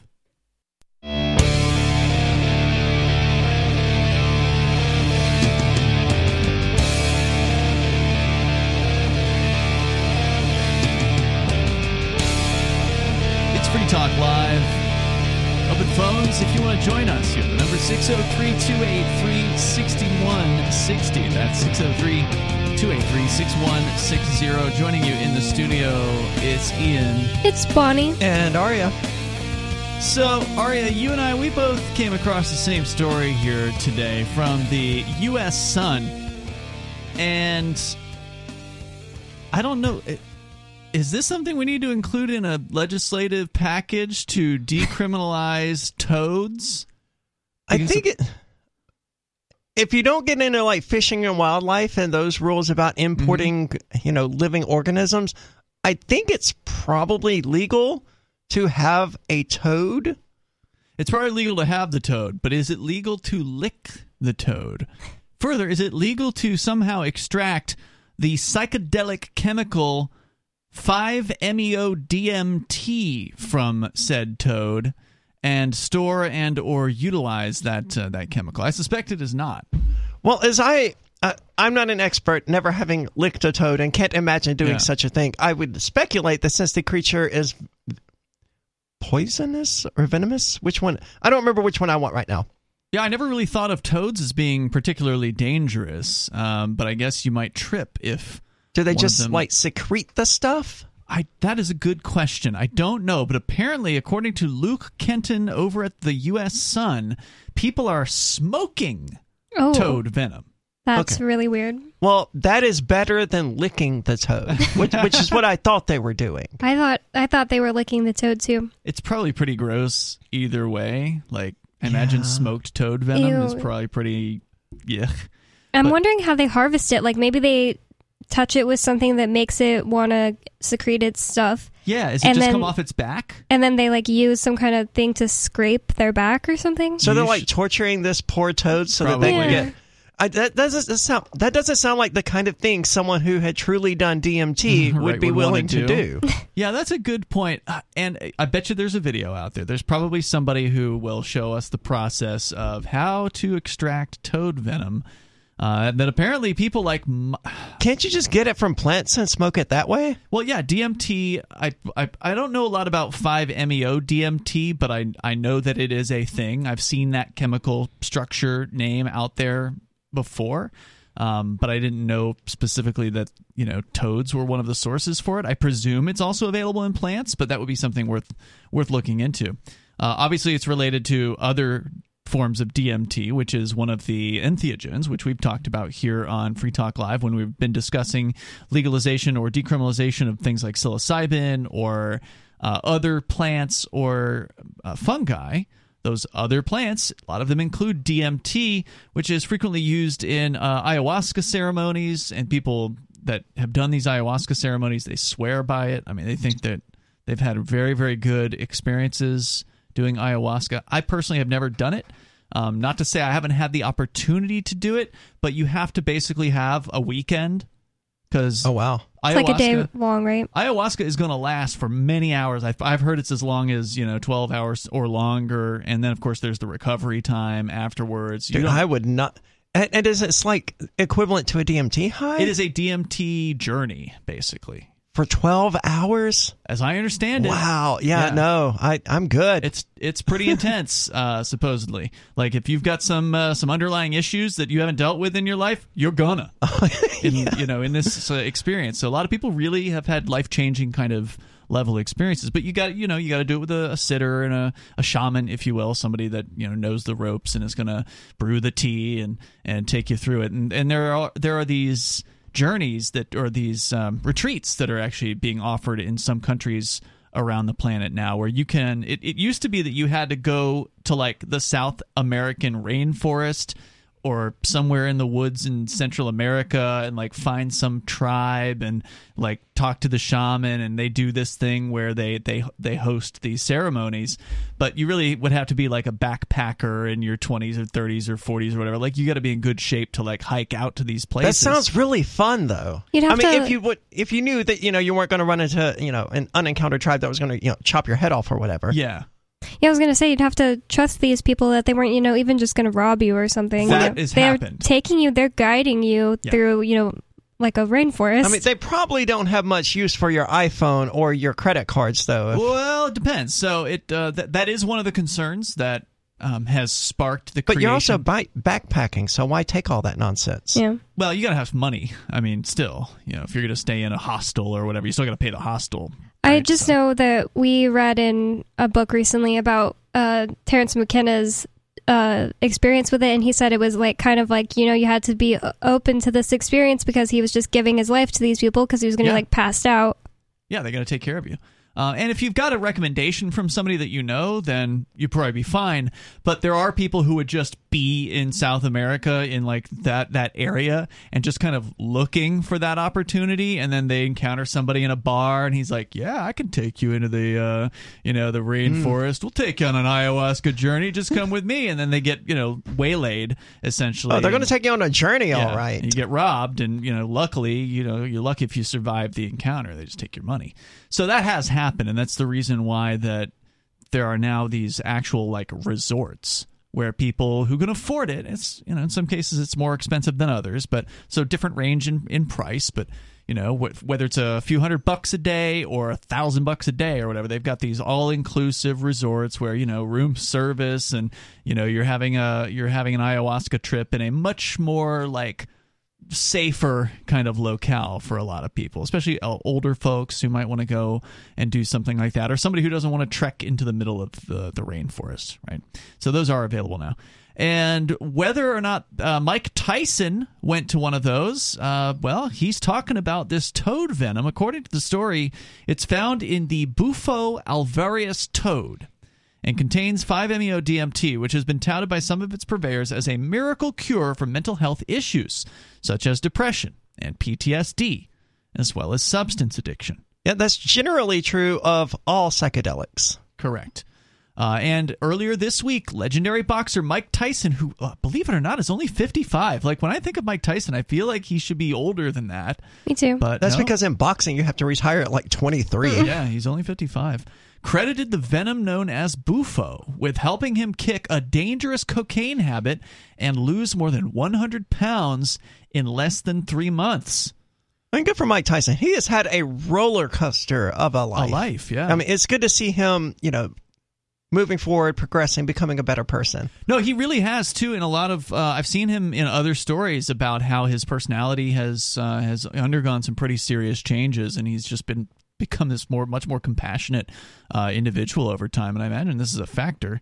Uh, he spoke during a conference in Miami claiming that he, quote, died, unquote, during his first trip, and said using the drug has provided him with an entirely different perspective on life. Well, it could certainly feel like you died, and you experienced the death. They call that an ego death right. in uh, trip parlance. They mentioned that during this article as well.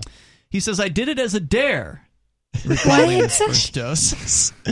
He says, I was, I was... I dare you to lick this toad. Well, remember, they're smoking, apparently, oh, that's right. the, the toad venom. That's even worse in a way, right? Because you're going to extract this stuff and then somehow smoke it. Doesn't sound healthy. He says, I was doing heavy drugs like cocaine, so why not? It's another dimension. Before I did the toad, I was a wreck. Before I did the toad. I was a wreck, he said. I have so many ethical concerns right now. The toughest opponent I ever faced was myself. I had low self-esteem. People mm. with big egos often have low self-esteem. We use our ego to subsidize that. The toad strips the ego, he said. Go He's, Mike Tyson. He said further, in my trips, I've seen that death is beautiful. Life and death both have to be beautiful, but death has a bad rap. The toad, or rep, he says, uh, the toad has taught me that I'm not going to be here forever. There's an expiration date. And what he's saying here is very similar to what a lot of people, you know, come to conclusion, very similar conclusion to what a lot of people who take psychedelics or entheogens do. In fact, in fact, there are people who um, who've been diagnosed with terminal illnesses who will, under a therapeutic session, take these sorts of drugs. Now, it's usually not toad venom, but, you know, whether it's uh, L S D or uh, psil- I think there was a recent study on psilocybin in terminal patients. Yeah. And having them come to grips with the fact that they're going to die, there's really nothing, there's no better way to do it. Yeah, they were honestly. No longer anxious about it or Correct. Something like that, if yeah. I remember the study. Much more accepting of what was going to come eventually. Tyson, who reportedly discovered toad venom four years ago, claimed the drug has made him more creative and helps him be more present. He has now tripped fifty-three times. Oh my God, that's, I'm trying to Google how to smoke the toad venom, and the main thing that keeps popping up Are is you addiction. Using a V P N for this? No, no. um, it's, it's addiction center, and it's talking about toad venom addiction and abuse and how people can get addicted to it. Well, he apparently uses Bufo up to three times a day. Wow. To uh, recenter And they're himself. Just in Mexico. These toads are just in... Yeah, there's more coming up here. We'll talk more about it in Hour three. It's Free Talk Live.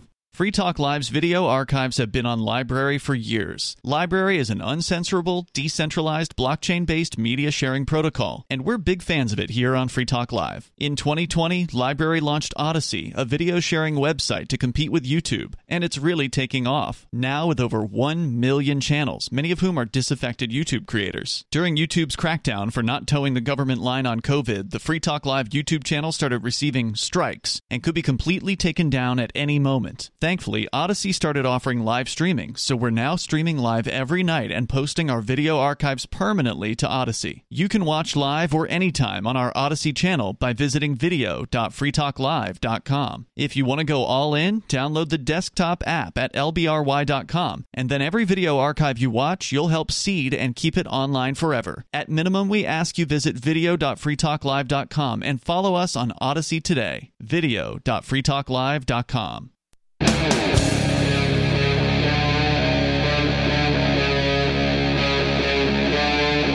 Free Talk Live. This is Free Talk Live. We're kicking off the third hour of the program here. And you can take control of the airwaves and bring up whatever's on your mind. With you tonight, we've got Ian. And Bonnie. And Aria. We're talking about Bufo.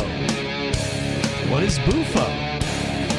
It is apparently toad venom that some people are smoking and or vaporizing and getting high, according to a different story that I found while I was just looking for more information about this over at uh, Forbes, for, uh, published in February of last year. It's about a twenty-minute trip. So very similar to a, uh, a smoked or vaporized D M T trip. Maybe slightly longer. A little bit sounds a little longer. Yeah. yeah, I saw when I was reading about it, it said up to an hour. Oh, interesting. Okay.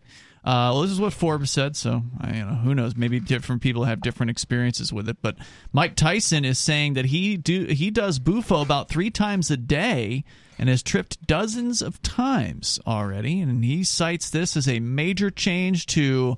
Uh, his personality, and he, uh, you know, has had his ego die, basically, and has seen that death is beautiful, as he says here. I mean, he's really got some interesting things to say about this. And, you know, when you think about Mike Tyson, you don't think he's got much interesting to say at all. But it turns out he's actually a really thoughtful uh, guy now, and he's not like this monster who's biting people's ears off. I was going to ask, anymore. Did someone else bite his ear, or did he bite someone's ear? Okay. He, he bit uh, Holyfield? Holyfield's ear. Yeah. yeah. Oh, God.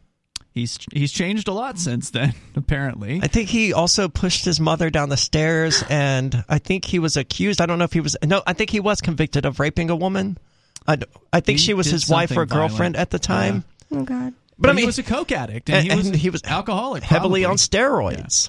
Yeah. And th- those aren't excuses, by the way, but it's like he was a severely damaged person. Well, you, you are, to some extent, what you eat or do. In this case. And now he's turned all of that around. He really has. Uh, so according to the story here at The Sun, the sun dot com, uh, T- Tyson, who discovered toad venom four years ago, says the drug has made him more creative and helps him be more present. Similar to the former heavyweight champion, Hunter Biden claimed in his recent autobiography that the psychoactive drug helped him stay off of crack cocaine for more than a year. He wrote in beautiful things, quote, I know it sounds loopy, yet whatever else it did or didn't do, the experience unlocked feelings and hurts I'd buried deep for too long. It served as a salve. Salve? How the hell do you, how do you pronounce that? I mean, salve. Salve. H G T V celebrity Christina Hock also preached the drug's apparent benefits, writing in an Instagram post back in July that Bufo had helped her mental outlook for the better. She says, I met Josh when I wasn't in a state of fear or fight or flight, referencing her boyfriend Joshua Hall. Oh, thank God. I thought Josh was going to be the name of the toad. Me too. I was like, what? She said, I had taken time off social, hired a spiritual coach, and smoked a Bufo toad, which basically reset my brain and kicked out years of anxiety in fifteen minutes. Why is it called Bufo? Has that been explained? Because it sounds like a word that I don't think I can say on the I'm air. I'm going to guess that's a Spanish term. Oh, but well, I, I don't know. I think it's just the name of the toad. Yeah, okay, here it is. It's a genus of true toads in the amphibian family Bufonidae. Bufonidae. Hmm. B U F O N I D A E. I'd almost rather say the whole word than just Bufo. Now, The Sun isn't exactly like a respectable publication. Yeah, so they're the ones that gave us uh, Bitcoin Poppy. I mean, what was it? Dogecoin Poppy. Do you remember that? Poppy? The singer? There was a guy that said that a lady held him at gunpoint and... No, that wasn't The Sun. Oh, it wasn't? No, it was an art- It was a news site I had never heard of before. Okay, sorry.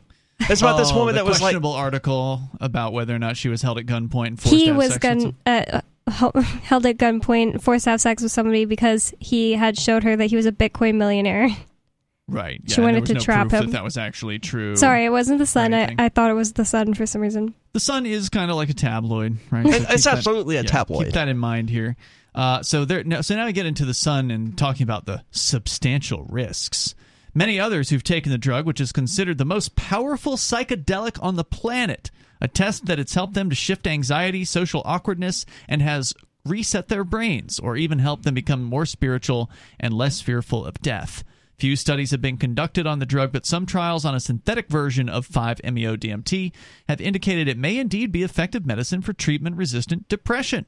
Additionally, though, what the likes of Mike Tyson, Hunter Biden, and Christina Hock have failed to mention is that there's also a number of dangers associated with taking the drug.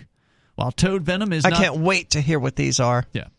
While toad venom is not any more physically dangerous than other psychedelics, it is more powerful, which comes with substantial risks of its own. Well, yeah, you shouldn't do D M T unless you've done other psychedelics before, and you have at least some idea of what to expect, and you're fully aware that it's the most powerful one out there.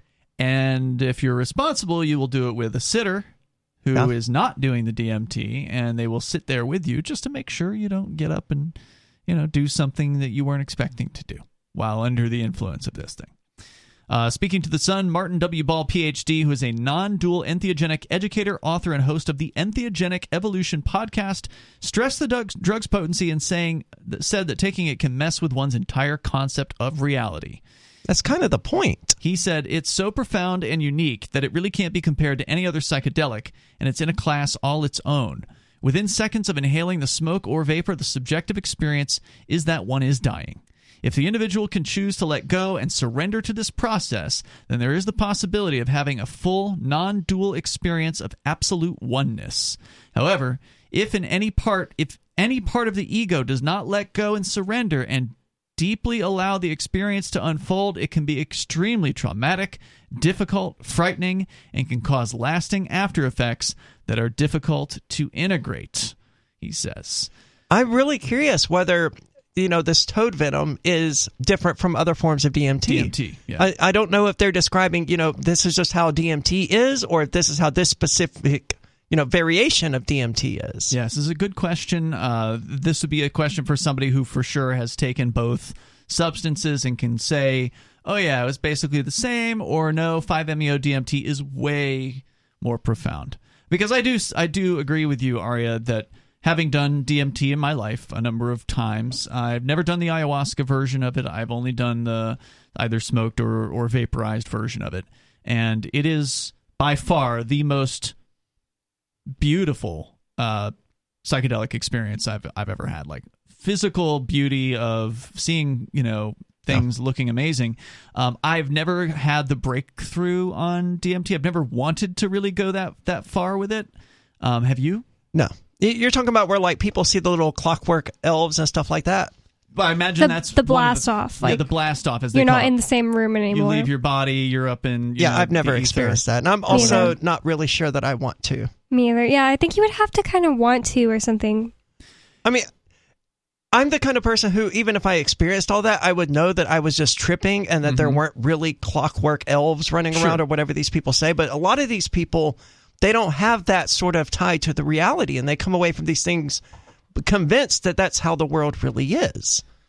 Well, I mean, who's to say that there isn't? It, it may not be the world that's that way. It may be some other kind of, you know, dimension or whatever that you're experiencing in that particular case. Because it is interesting what's what some people say about this thing.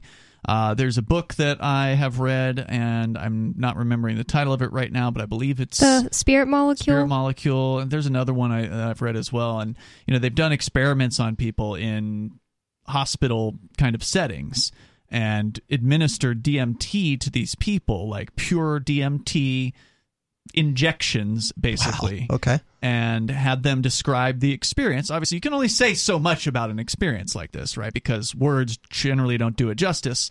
But well, from what they could describe, a lot of them had a very similar experience of essentially leaving their body and going into this other sort of domain where they were, you know, having conversations with, I don't know what you want to call them, aliens or some other sort of ethereal beings, basically, and just very, very interesting stuff. The, the, the real key being that they were like completely disconnecting from their physical reality and having very similar experiences. And then when you combine that with the fact that the body generates D M T through the pineal gland, especially at the time of death, it does make one wonder about what the purpose of that excretion at that time is. What is this book?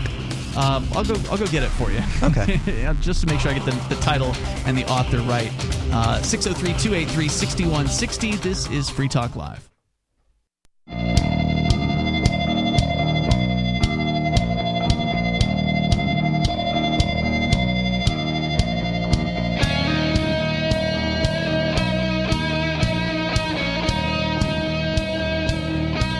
This is Free Talk Live, and you can bring up whatever you want. Maybe you've used toad venom, whether you've smoked it, whether you have vaporized it. Apparently, it's becoming quite a popular thing with celebrities now speaking in favor of the process, which is uh, basically the use of D M T, as we can see here. Now, what's the difference between, you know, normal D M T and five-MeO-D M T? This is a good question. Uh, is there a significance uh, or a significant difference between the two? That much I don't know, because I can't say I've ever tried uh, five-MeO-D M T, and it doesn't sound like either of you have either. I'd be willing to try the synthetic version, mm-hmm. but it doesn't sound like the collect the extraction method is fair to the toad. So I'm not sure I want to do the actual toad venom. Well, it doesn't, at the very least, it does not kill the toad, because the people who are harvesting, according to a video that Bonnie and I checked out during one of the breaks from Vice, they uh, they actually interviewed one of the uh, the Mexican gentleman who does the harvesting, and he seems to feel compassionate towards the towards the toads, like he's very appreciative uh, towards them, so he doesn't seem like a monster, uh, at least. What if it puts them at like a disadvantage, like? Because they can't defend themselves with their venom anymore. Well, he does say he finds the same toads year uh, after year, so they seem to be fine.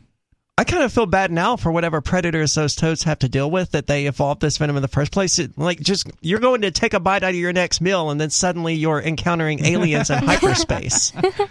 Like that poor seagull or whatever, man. So we're talking about the toad venom experience here. Not that we've had it personally, although I have done D M T, and you have as well, yeah. Aria, and you have as well, uh, Bonnie, I believe. But you know, none of us have really had the breakthrough experience, not, and that's because we haven't really been seeking it.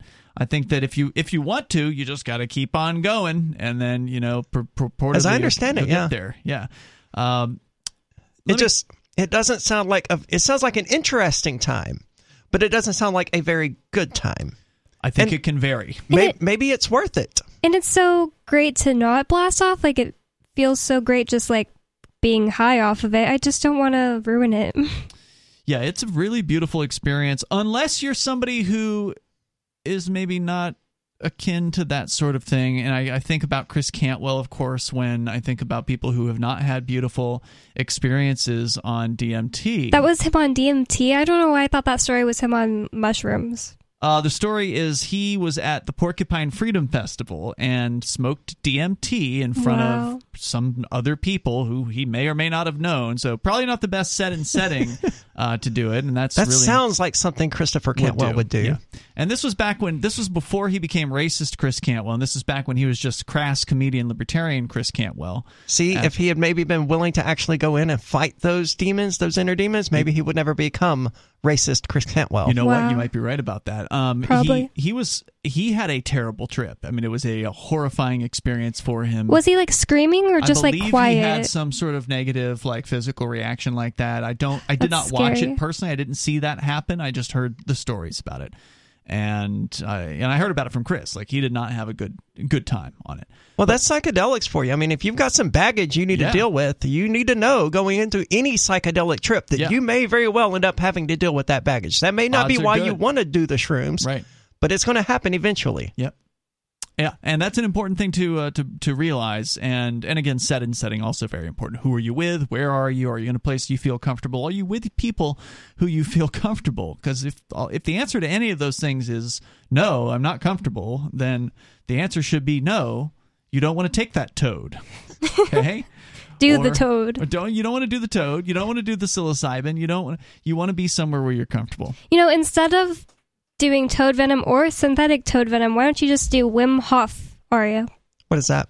It's a breathing technique that can apparently give you the D M T experience. That's right. We were supposed to look this up, but we didn't actually do it. So thanks for bringing that back up, Bonnie. Yeah, um, some of our friends were, uh, mutual friends were telling us about this. So I've me, never heard of it. Let me I haven't go either, on here not with, by the name. With the, the Sun's story here about the toad venom. So... Uh, so they do, you know, I got to give the Sun credit here. I thought that their section on the risks was going to be much more overblown. And but it were, sounds like the risks they're talking about are the same ones that we've talked about. Yeah. Don't, don't do were, this if you're not ready for it. Right. And they were reasonable about it. Like, look, you may face some things you don't want to face uh, about yourself. So while the celebrities taking Bufo or make taking Bufo appear to be easy and blissful, Ball warns that taking Bufo is not a decision that should be considered lightly. While it can be blissful, it can also be extremely destabilizing, even when someone has a positive experience. Quote, "How many people are truly ready to meet themselves as God?" he added.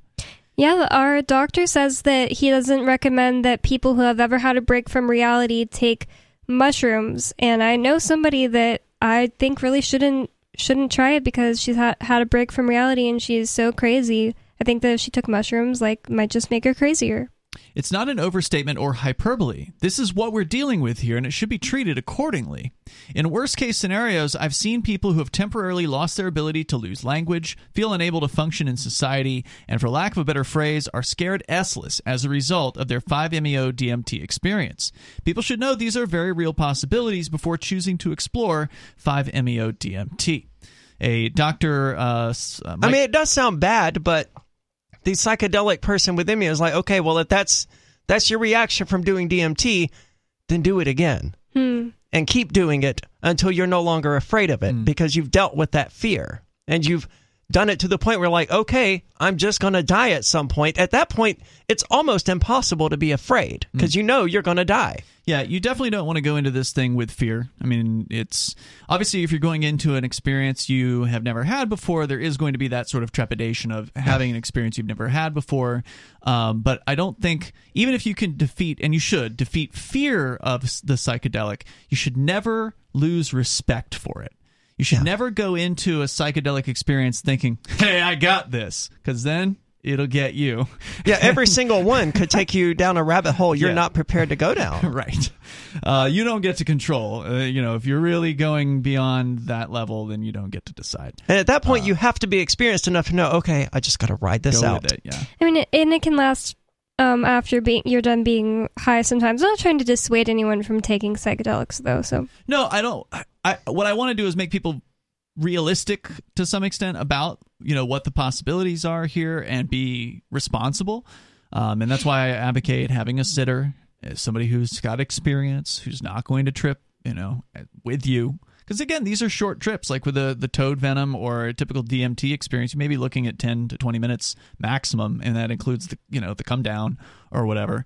So it's, it's not a huge investment of time, and in a lot of cases, it's going to be something you can, you know, be fine afterwards. Actually, you'll feel quite sure. good in uh, in a lot of cases. But at the same time, that ten to twenty minute trip could very well could be with longer. you for the next six months of your life. Yeah, and it could or be longer. In, a good, in a very good way as well. Like they said, the, the, you know, a lot of cases, this can help people with addictions. This can help people with anxiety, with depression, P T S D. So there's very, very you know good uses here. But you do need to do your research on it. You do need to learn about it. You don't just want to just stumble into like like Mike Tyson did. Like, hey man, try this. You know, uh, might work out. I dare you.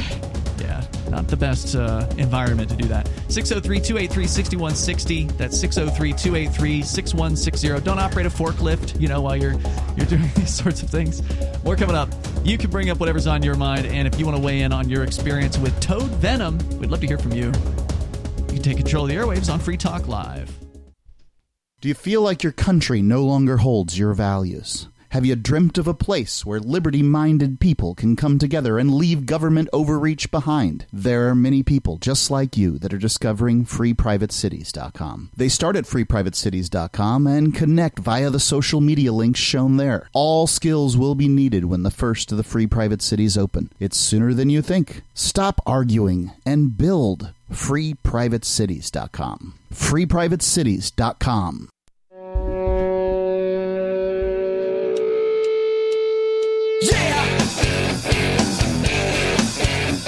Free Talk Live, and you can bring up what you want.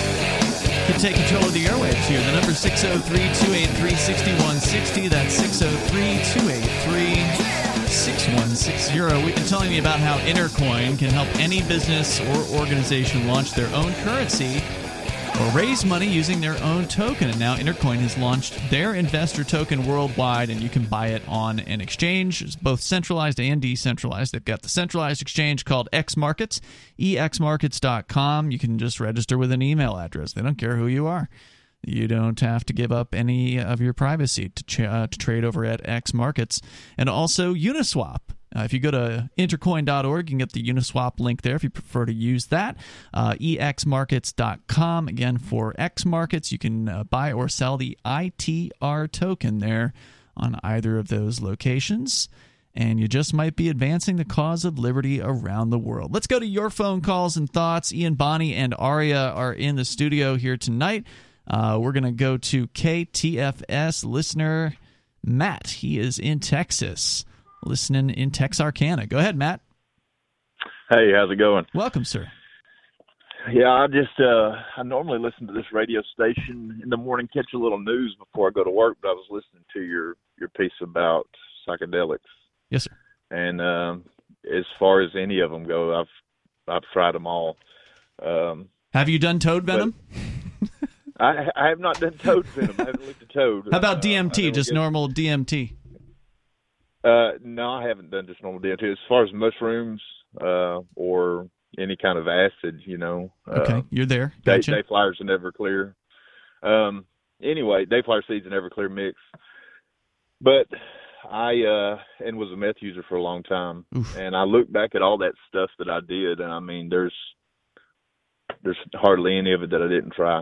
There's some that I didn't try because I was scared I'd like it as much as I did everything else. Mm-hmm. But I look at all that stuff now being on the other side of it and see that I was really trying to put something in that hole that that I couldn't feel with something uh, that I could put my hands on and put in my body.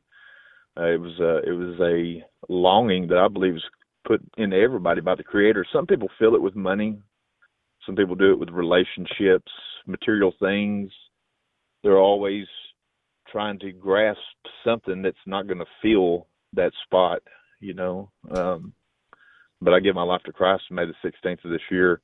And, you know, you get a good feeling out of the highs, any of them, but it's just temporary, you know. It doesn't last. And some of it can send you into the other side where you're not even, you know, sane anymore. And there's several people that they never come back from it, you know. Um, so do you feel that but, Christ has filled the void in your life that you were attempting to fill with drugs?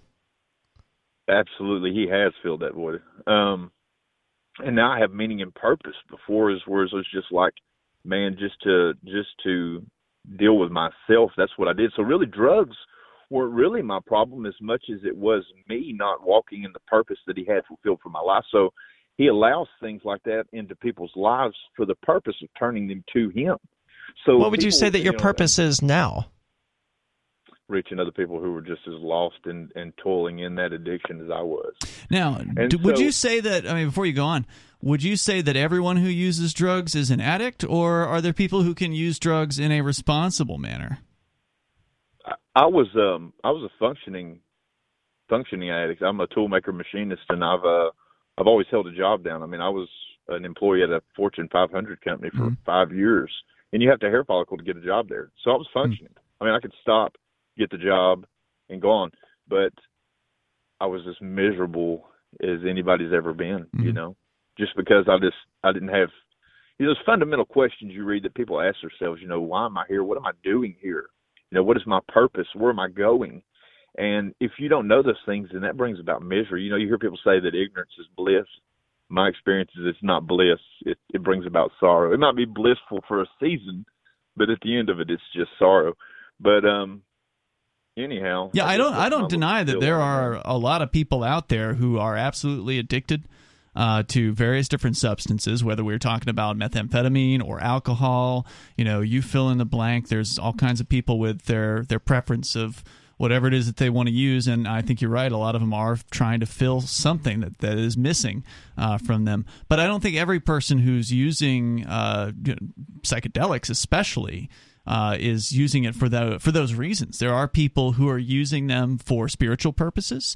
Um, maybe they don't believe in Jesus per se, but they may be like myself. I'm a panentheist. I believe that uh, that everything is God and everything that is not, so the metaphysical also uh, is God, basically. And so for me, these experiences, which I do very rarely, and now I don't get to do the, to do it all because of some bail conditions I'm on, but prior to that, it was fairly rare that uh, that I would do them. We're done for spiritual um, purposes. So to me, yeah, I, I, I was already it's whole. Spiritual side. Yeah, I was yeah. already whole, and this is just a you know a way to kind of enhance and to uh, experience something that's uh, that's different. You're unique in that way, Ian, because I've never met another person like you that just always seems to always be whole and never changing, and I don't know. Well, I mean, we're all changing constantly. I don't know. Not like you. I, I just feel like, I don't know, everybody that I've ever dated is always like, I was so sad, and then I met you, and then they end up being actually crazy. It's because there's a void in their life, mm-hmm. but you, you, you were already happy with yourself, and you just say, like, meeting me was just cherry on top type of thing. You know, you never were just like, oh, I'm lost without my soulmate. You were just happy doing your thing because you had a purpose, for one thing. And um, Matt, I'm glad that you found what um, you feel like gives you a purpose. So I saw them like putting that, that down. I think that's the, the main thing. People just want to find something that is their purpose. It doesn't have to be all the same thing. It doesn't that's have true. to be the same answer. Right. Well, uh, so, so, you know, he made mention of it being like a, their spiritual side to it. And I believe that when you tap into any kind of drug, uh, a certain amount of use of it, Uh, not as much with the psychedelics. You don't have to take much to get into it, but uh, it puts you into the spiritual realm a little bit. You know what I mean? Oh, you, I um, do. and, and and so you, it's no coincidence that certain people take, you know, this drug, and all the way across the world, another person can take it and see the same thing. Yeah, well, but, there's um, actually uh, we're in the middle of a book right now. Bonnie and I are reading by Terrence McKenna, and it's it's getting into a theory that we're probably like only a quarter of the way through it, but it's getting into a theory that I've heard before, and I don't remember which movie. I don't know if it was Zeitgeist or or which movie it was, but where they talk about how Jesus was a mushroom, basically. The idea being that religion uh, didn't come to man until they started taking psychedelic mushrooms.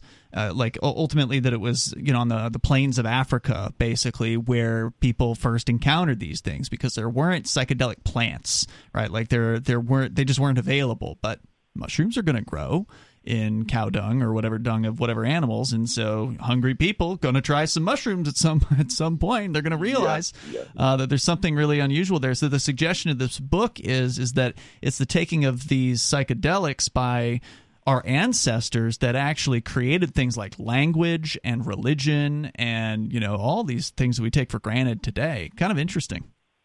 Bill yeah, Hicks yeah, first so, suggested that in a comedy sketch, uh, sketch back in the nineties. That's also when the book was written by Terrence McKenna. I oh, suspect really? that similar things are being you know, said by multiple people. Go ahead, Matt. Well, that's one of those things, you know, I guess uh, my background is I grew up in church. I mean, I was as religious as you could get. But the one thing I always missed was he's looking to be Lord and Savior, you know, not just Savior. You know, a long time I just thought, man, out of the worst two places, I don't want to go to hell. You know, it was all driven out of fear. Like, uh, and and I was looking for a Savior, but I wasn't looking for a Lord. You know what I mean?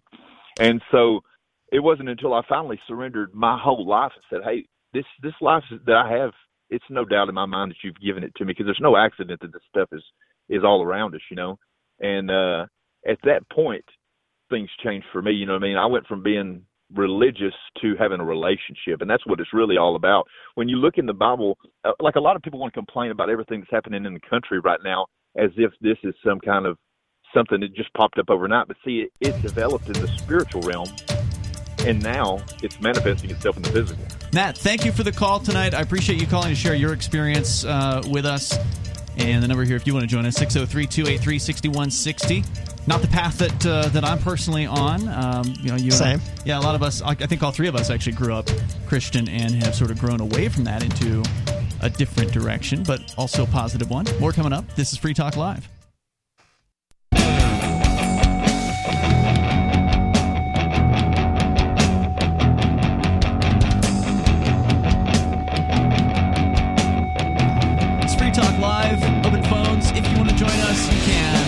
six oh three, two eight three, six one six oh. That's six oh three, two eight three, six one six oh. It's been actually really good discussion here uh, tonight on Toad Venom and psychedelics in general. Phones are open, of course, if you want to weigh in here, especially if you've tried Toad Venom. We still have not yet heard from anyone, except for, you know, Mike Tyson, but he didn't call in. Uh, we, we did get some interesting quotes from him, however. With you tonight, it's Ian. It's Bonnie. And Aria. Uh, you can join us online, by the way, over at free talk live dot com. And don't forget about Freedom's Phoenix, a liberty-oriented news aggregation site. If you want the newest and freshest stories and perspectives on current events from those who value liberty, then freedoms phoenix dot com has it. Their daily dispatch will keep you up to date on science, technology, historical findings, liberty news, government overspending, and the rise of the police state. Just head over to freedoms with an S, phoenix dot com. That's freedoms phoenix dot com. Dot com. We go to Stoke, calling us from Grafton, New Hampshire. You're on Free Talk Live. Stoke. Hey, um, yeah, I wanted to talk a little bit about the community up here in the Shire and how it's probably different from a lot of other places. And I, I haven't tried Toad Venom, but it sounds interesting, and maybe I'll have to try it one day. But yeah, I definitely think that there's a lot of um, ways out there that we can connect and, and become more peaceful and, and accepting of the world we live in. And I kind of, I, I sympathize a lot with the, the last caller who called in about um, religion as being somewhat of a, a savior for his life. And I think it's it's similar for a lot of people throughout the world. Is as you enter adulthood, particularly in our country, we are um, kind of becoming more of an individual and less of, of the family tool or participant that we were as a child growing up, or a cog. And And it's difficult to transition, and a lot of people will use drugs as one way to kind of seek out the community that they're looking for. And, and but anyway, so I've been uh, looking for community, and I think the Shire is a great place for people who love freedom and share our ideology. There was at least five different events this weekend that I had to choose from as far as Um, Just to clarify, Stoke, you're referring to the uh, the New Hampshire Liberty migration, where freedom-loving people, libertarians, voluntarists, liberty-loving anarchists have been coming here for close to two decades now, and coming together to actually have an intentional community of freedom-loving people who are activists and who are going to make changes to actually see more liberty in our lifetime. Give me an example of these five different events from which you had to choose. Uh, what did you have as options? What did you end up deciding to do this weekend? Uh, well, there were, some of them were, were more public. There's um, uh, so many different. There there was a gun church yesterday, or what's today, Monday, so Sunday. Once a month, there's a gun church at, at one place where people go and practice firearms training, and mm-hmm. it's somewhat of a religious uh, observance to become more of a practitioner of, of the defensive arts.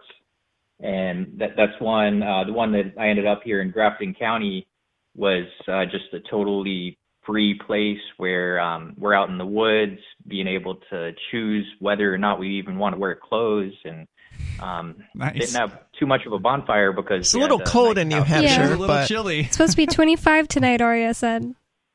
Well, we had a nice um, hot wood stove, and it, mm. it was actually extremely warm in here. Um, oh, I bet.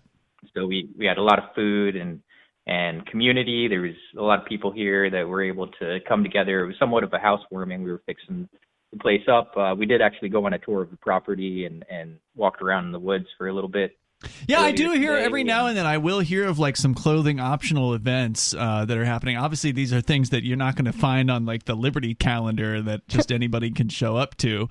Uh, but I have heard yeah. of, a, of another one where a bunch of people like went into a sauna at somebody's house, like twenty plus people, and uh, everybody just got naked, and you know, it's all good if you know if you're cool with that. Yeah. So per- personally, I, I believe in in all. forms of liberty and freedom and, and personal expression, and, and as long as it's consensual and, and you're sure. not uh, infringing on anyone's rights. I mean, and it's unfortunate that there's uh, so many people who only believe in certain types of liberty or freedom, and it goes for people here that have moved to New Hampshire as well as other places. Like you look at Vermont, and they've got the, the clothing freedom for everybody in Vermont, not just on private property, but on public property. You're talking about that it's in most places in Vermont is legal to be naked uh, in public. There are some cities where they have outlawed it, like in the downtown area okay. or whatever. Uh, but statewide, as, as I understand it, that is the case, although I'm not an attorney. I should point out here, though, since you're talking about some of the more, let's call it libertine aspects of the Uh, the Liberty community here, there's also the other side of that. Like, you know, for instance, there's the Liberty Christians or whatever. They, you can bet, better believe, are not getting together in, you know, nude uh, re- resorts or whatever. Uh, they're, you know, they're Which doing. Is fine. They don't have to go yeah. to the nude resorts. Right. They're getting together and they're doing Christian things, you know, together. They're singing or, you know, having a caroling or whatever it is that, you know, they might be doing. Uh, those are, there, there are all sorts of people here coming from all different interests together, but the one thing that joins everybody is that we all just want to leave each other alone, and that we just want people to have the life well, that they want to have. Well, I actually would disagree. I think it's, it, you know, leaving each other alone is, is more of like an isolationist. I think some people, and as adults, and I think that's one of the problems that, that people are seeking out. He means not impede on anyone else's ability to live their life as they choose. Yeah, thanks for that clarification, exactly. Aria. That's what I that's what I was referring to. Like, exactly. you know, even though a so, Christian, for instance, would not necessarily agree with, let's say, uh, what is it that they do in Manchester? The polyamory, for instance, uh, to you know, with that sort of thing, then they, that's okay. They understand that in order to be free, to be allowed to be their Christian life that they want to have, they have to allow the polyamorous people to have their polyamorous life, and vice versa. The polyamorous person doesn't want to foist their viewpoint on the Christians. So that's the thing that, that unites the libertarians and the freedom lovers here, is that we all just understand sure. that you have to leave other people be in order to be free to live your life how you want. Anyway, uh, Stoke, anything else you want to share? Yeah, well, I, I did want to get into more of like the individual aspects as as adults, um, and a lot of people will go to religion and get a, try and get a connection with God because we are alone so much of our lives, and it's difficult to come to the realization that we don't have a community. A lot of people out there don't have a community, and if if they want a community, maybe they can go buy some drugs and hang out with uh, drug dealers and drug addicts because they're always looking to sell that and hang out and um, and do that. Is a very easy community to get into because they're very accepting also. Just like libertarians, the drug users aren't going to call the cops and, and snitch you out. For yeah, they might rob you. I mean, they, uh, they're easy to access because they aren't, you know, usually the most discerning people as far as who they'll uh, spend their time with. For sure. Uh, it just depends, and, right? Like I there's think, different people that use various different substances, and some are more dangerous uh, than others. Yeah. I mean, everyone sure. is trying and, and, to fill and, a hole, right? Like, Stoke, you're using community to exactly. fill a hole. Uh, the caller from Texas was using Christ to fill a hole. Other people use drugs exactly. to fill a that's, hole. That's what I was. Yeah, some of these are just more socially accepted than others. But to me, I don't care what hole you're trying to fill or how you're trying to fill it. as long as you leave me the same freedom. Thanks, Stoke, for the call tonight. I definitely do appreciate hearing from you, and I think that this is, you know, for people out there, if it sounds interesting to be around freedom-loving people, to be around principled people that actually understand the ideas of liberty, this is the place to do it. And you can find those sub-communities that you're looking for. You know, if you're looking for the, the good Christian families, they're here. If you're looking for the wife swappers, you know, they're they're here, right? Like whatever else is in between, uh, you can probably find those people. So uh, let's see. A little bit more here from the story about five meo D M T. The substance is not currently legal in the United States. We're talking about uh, toad venom.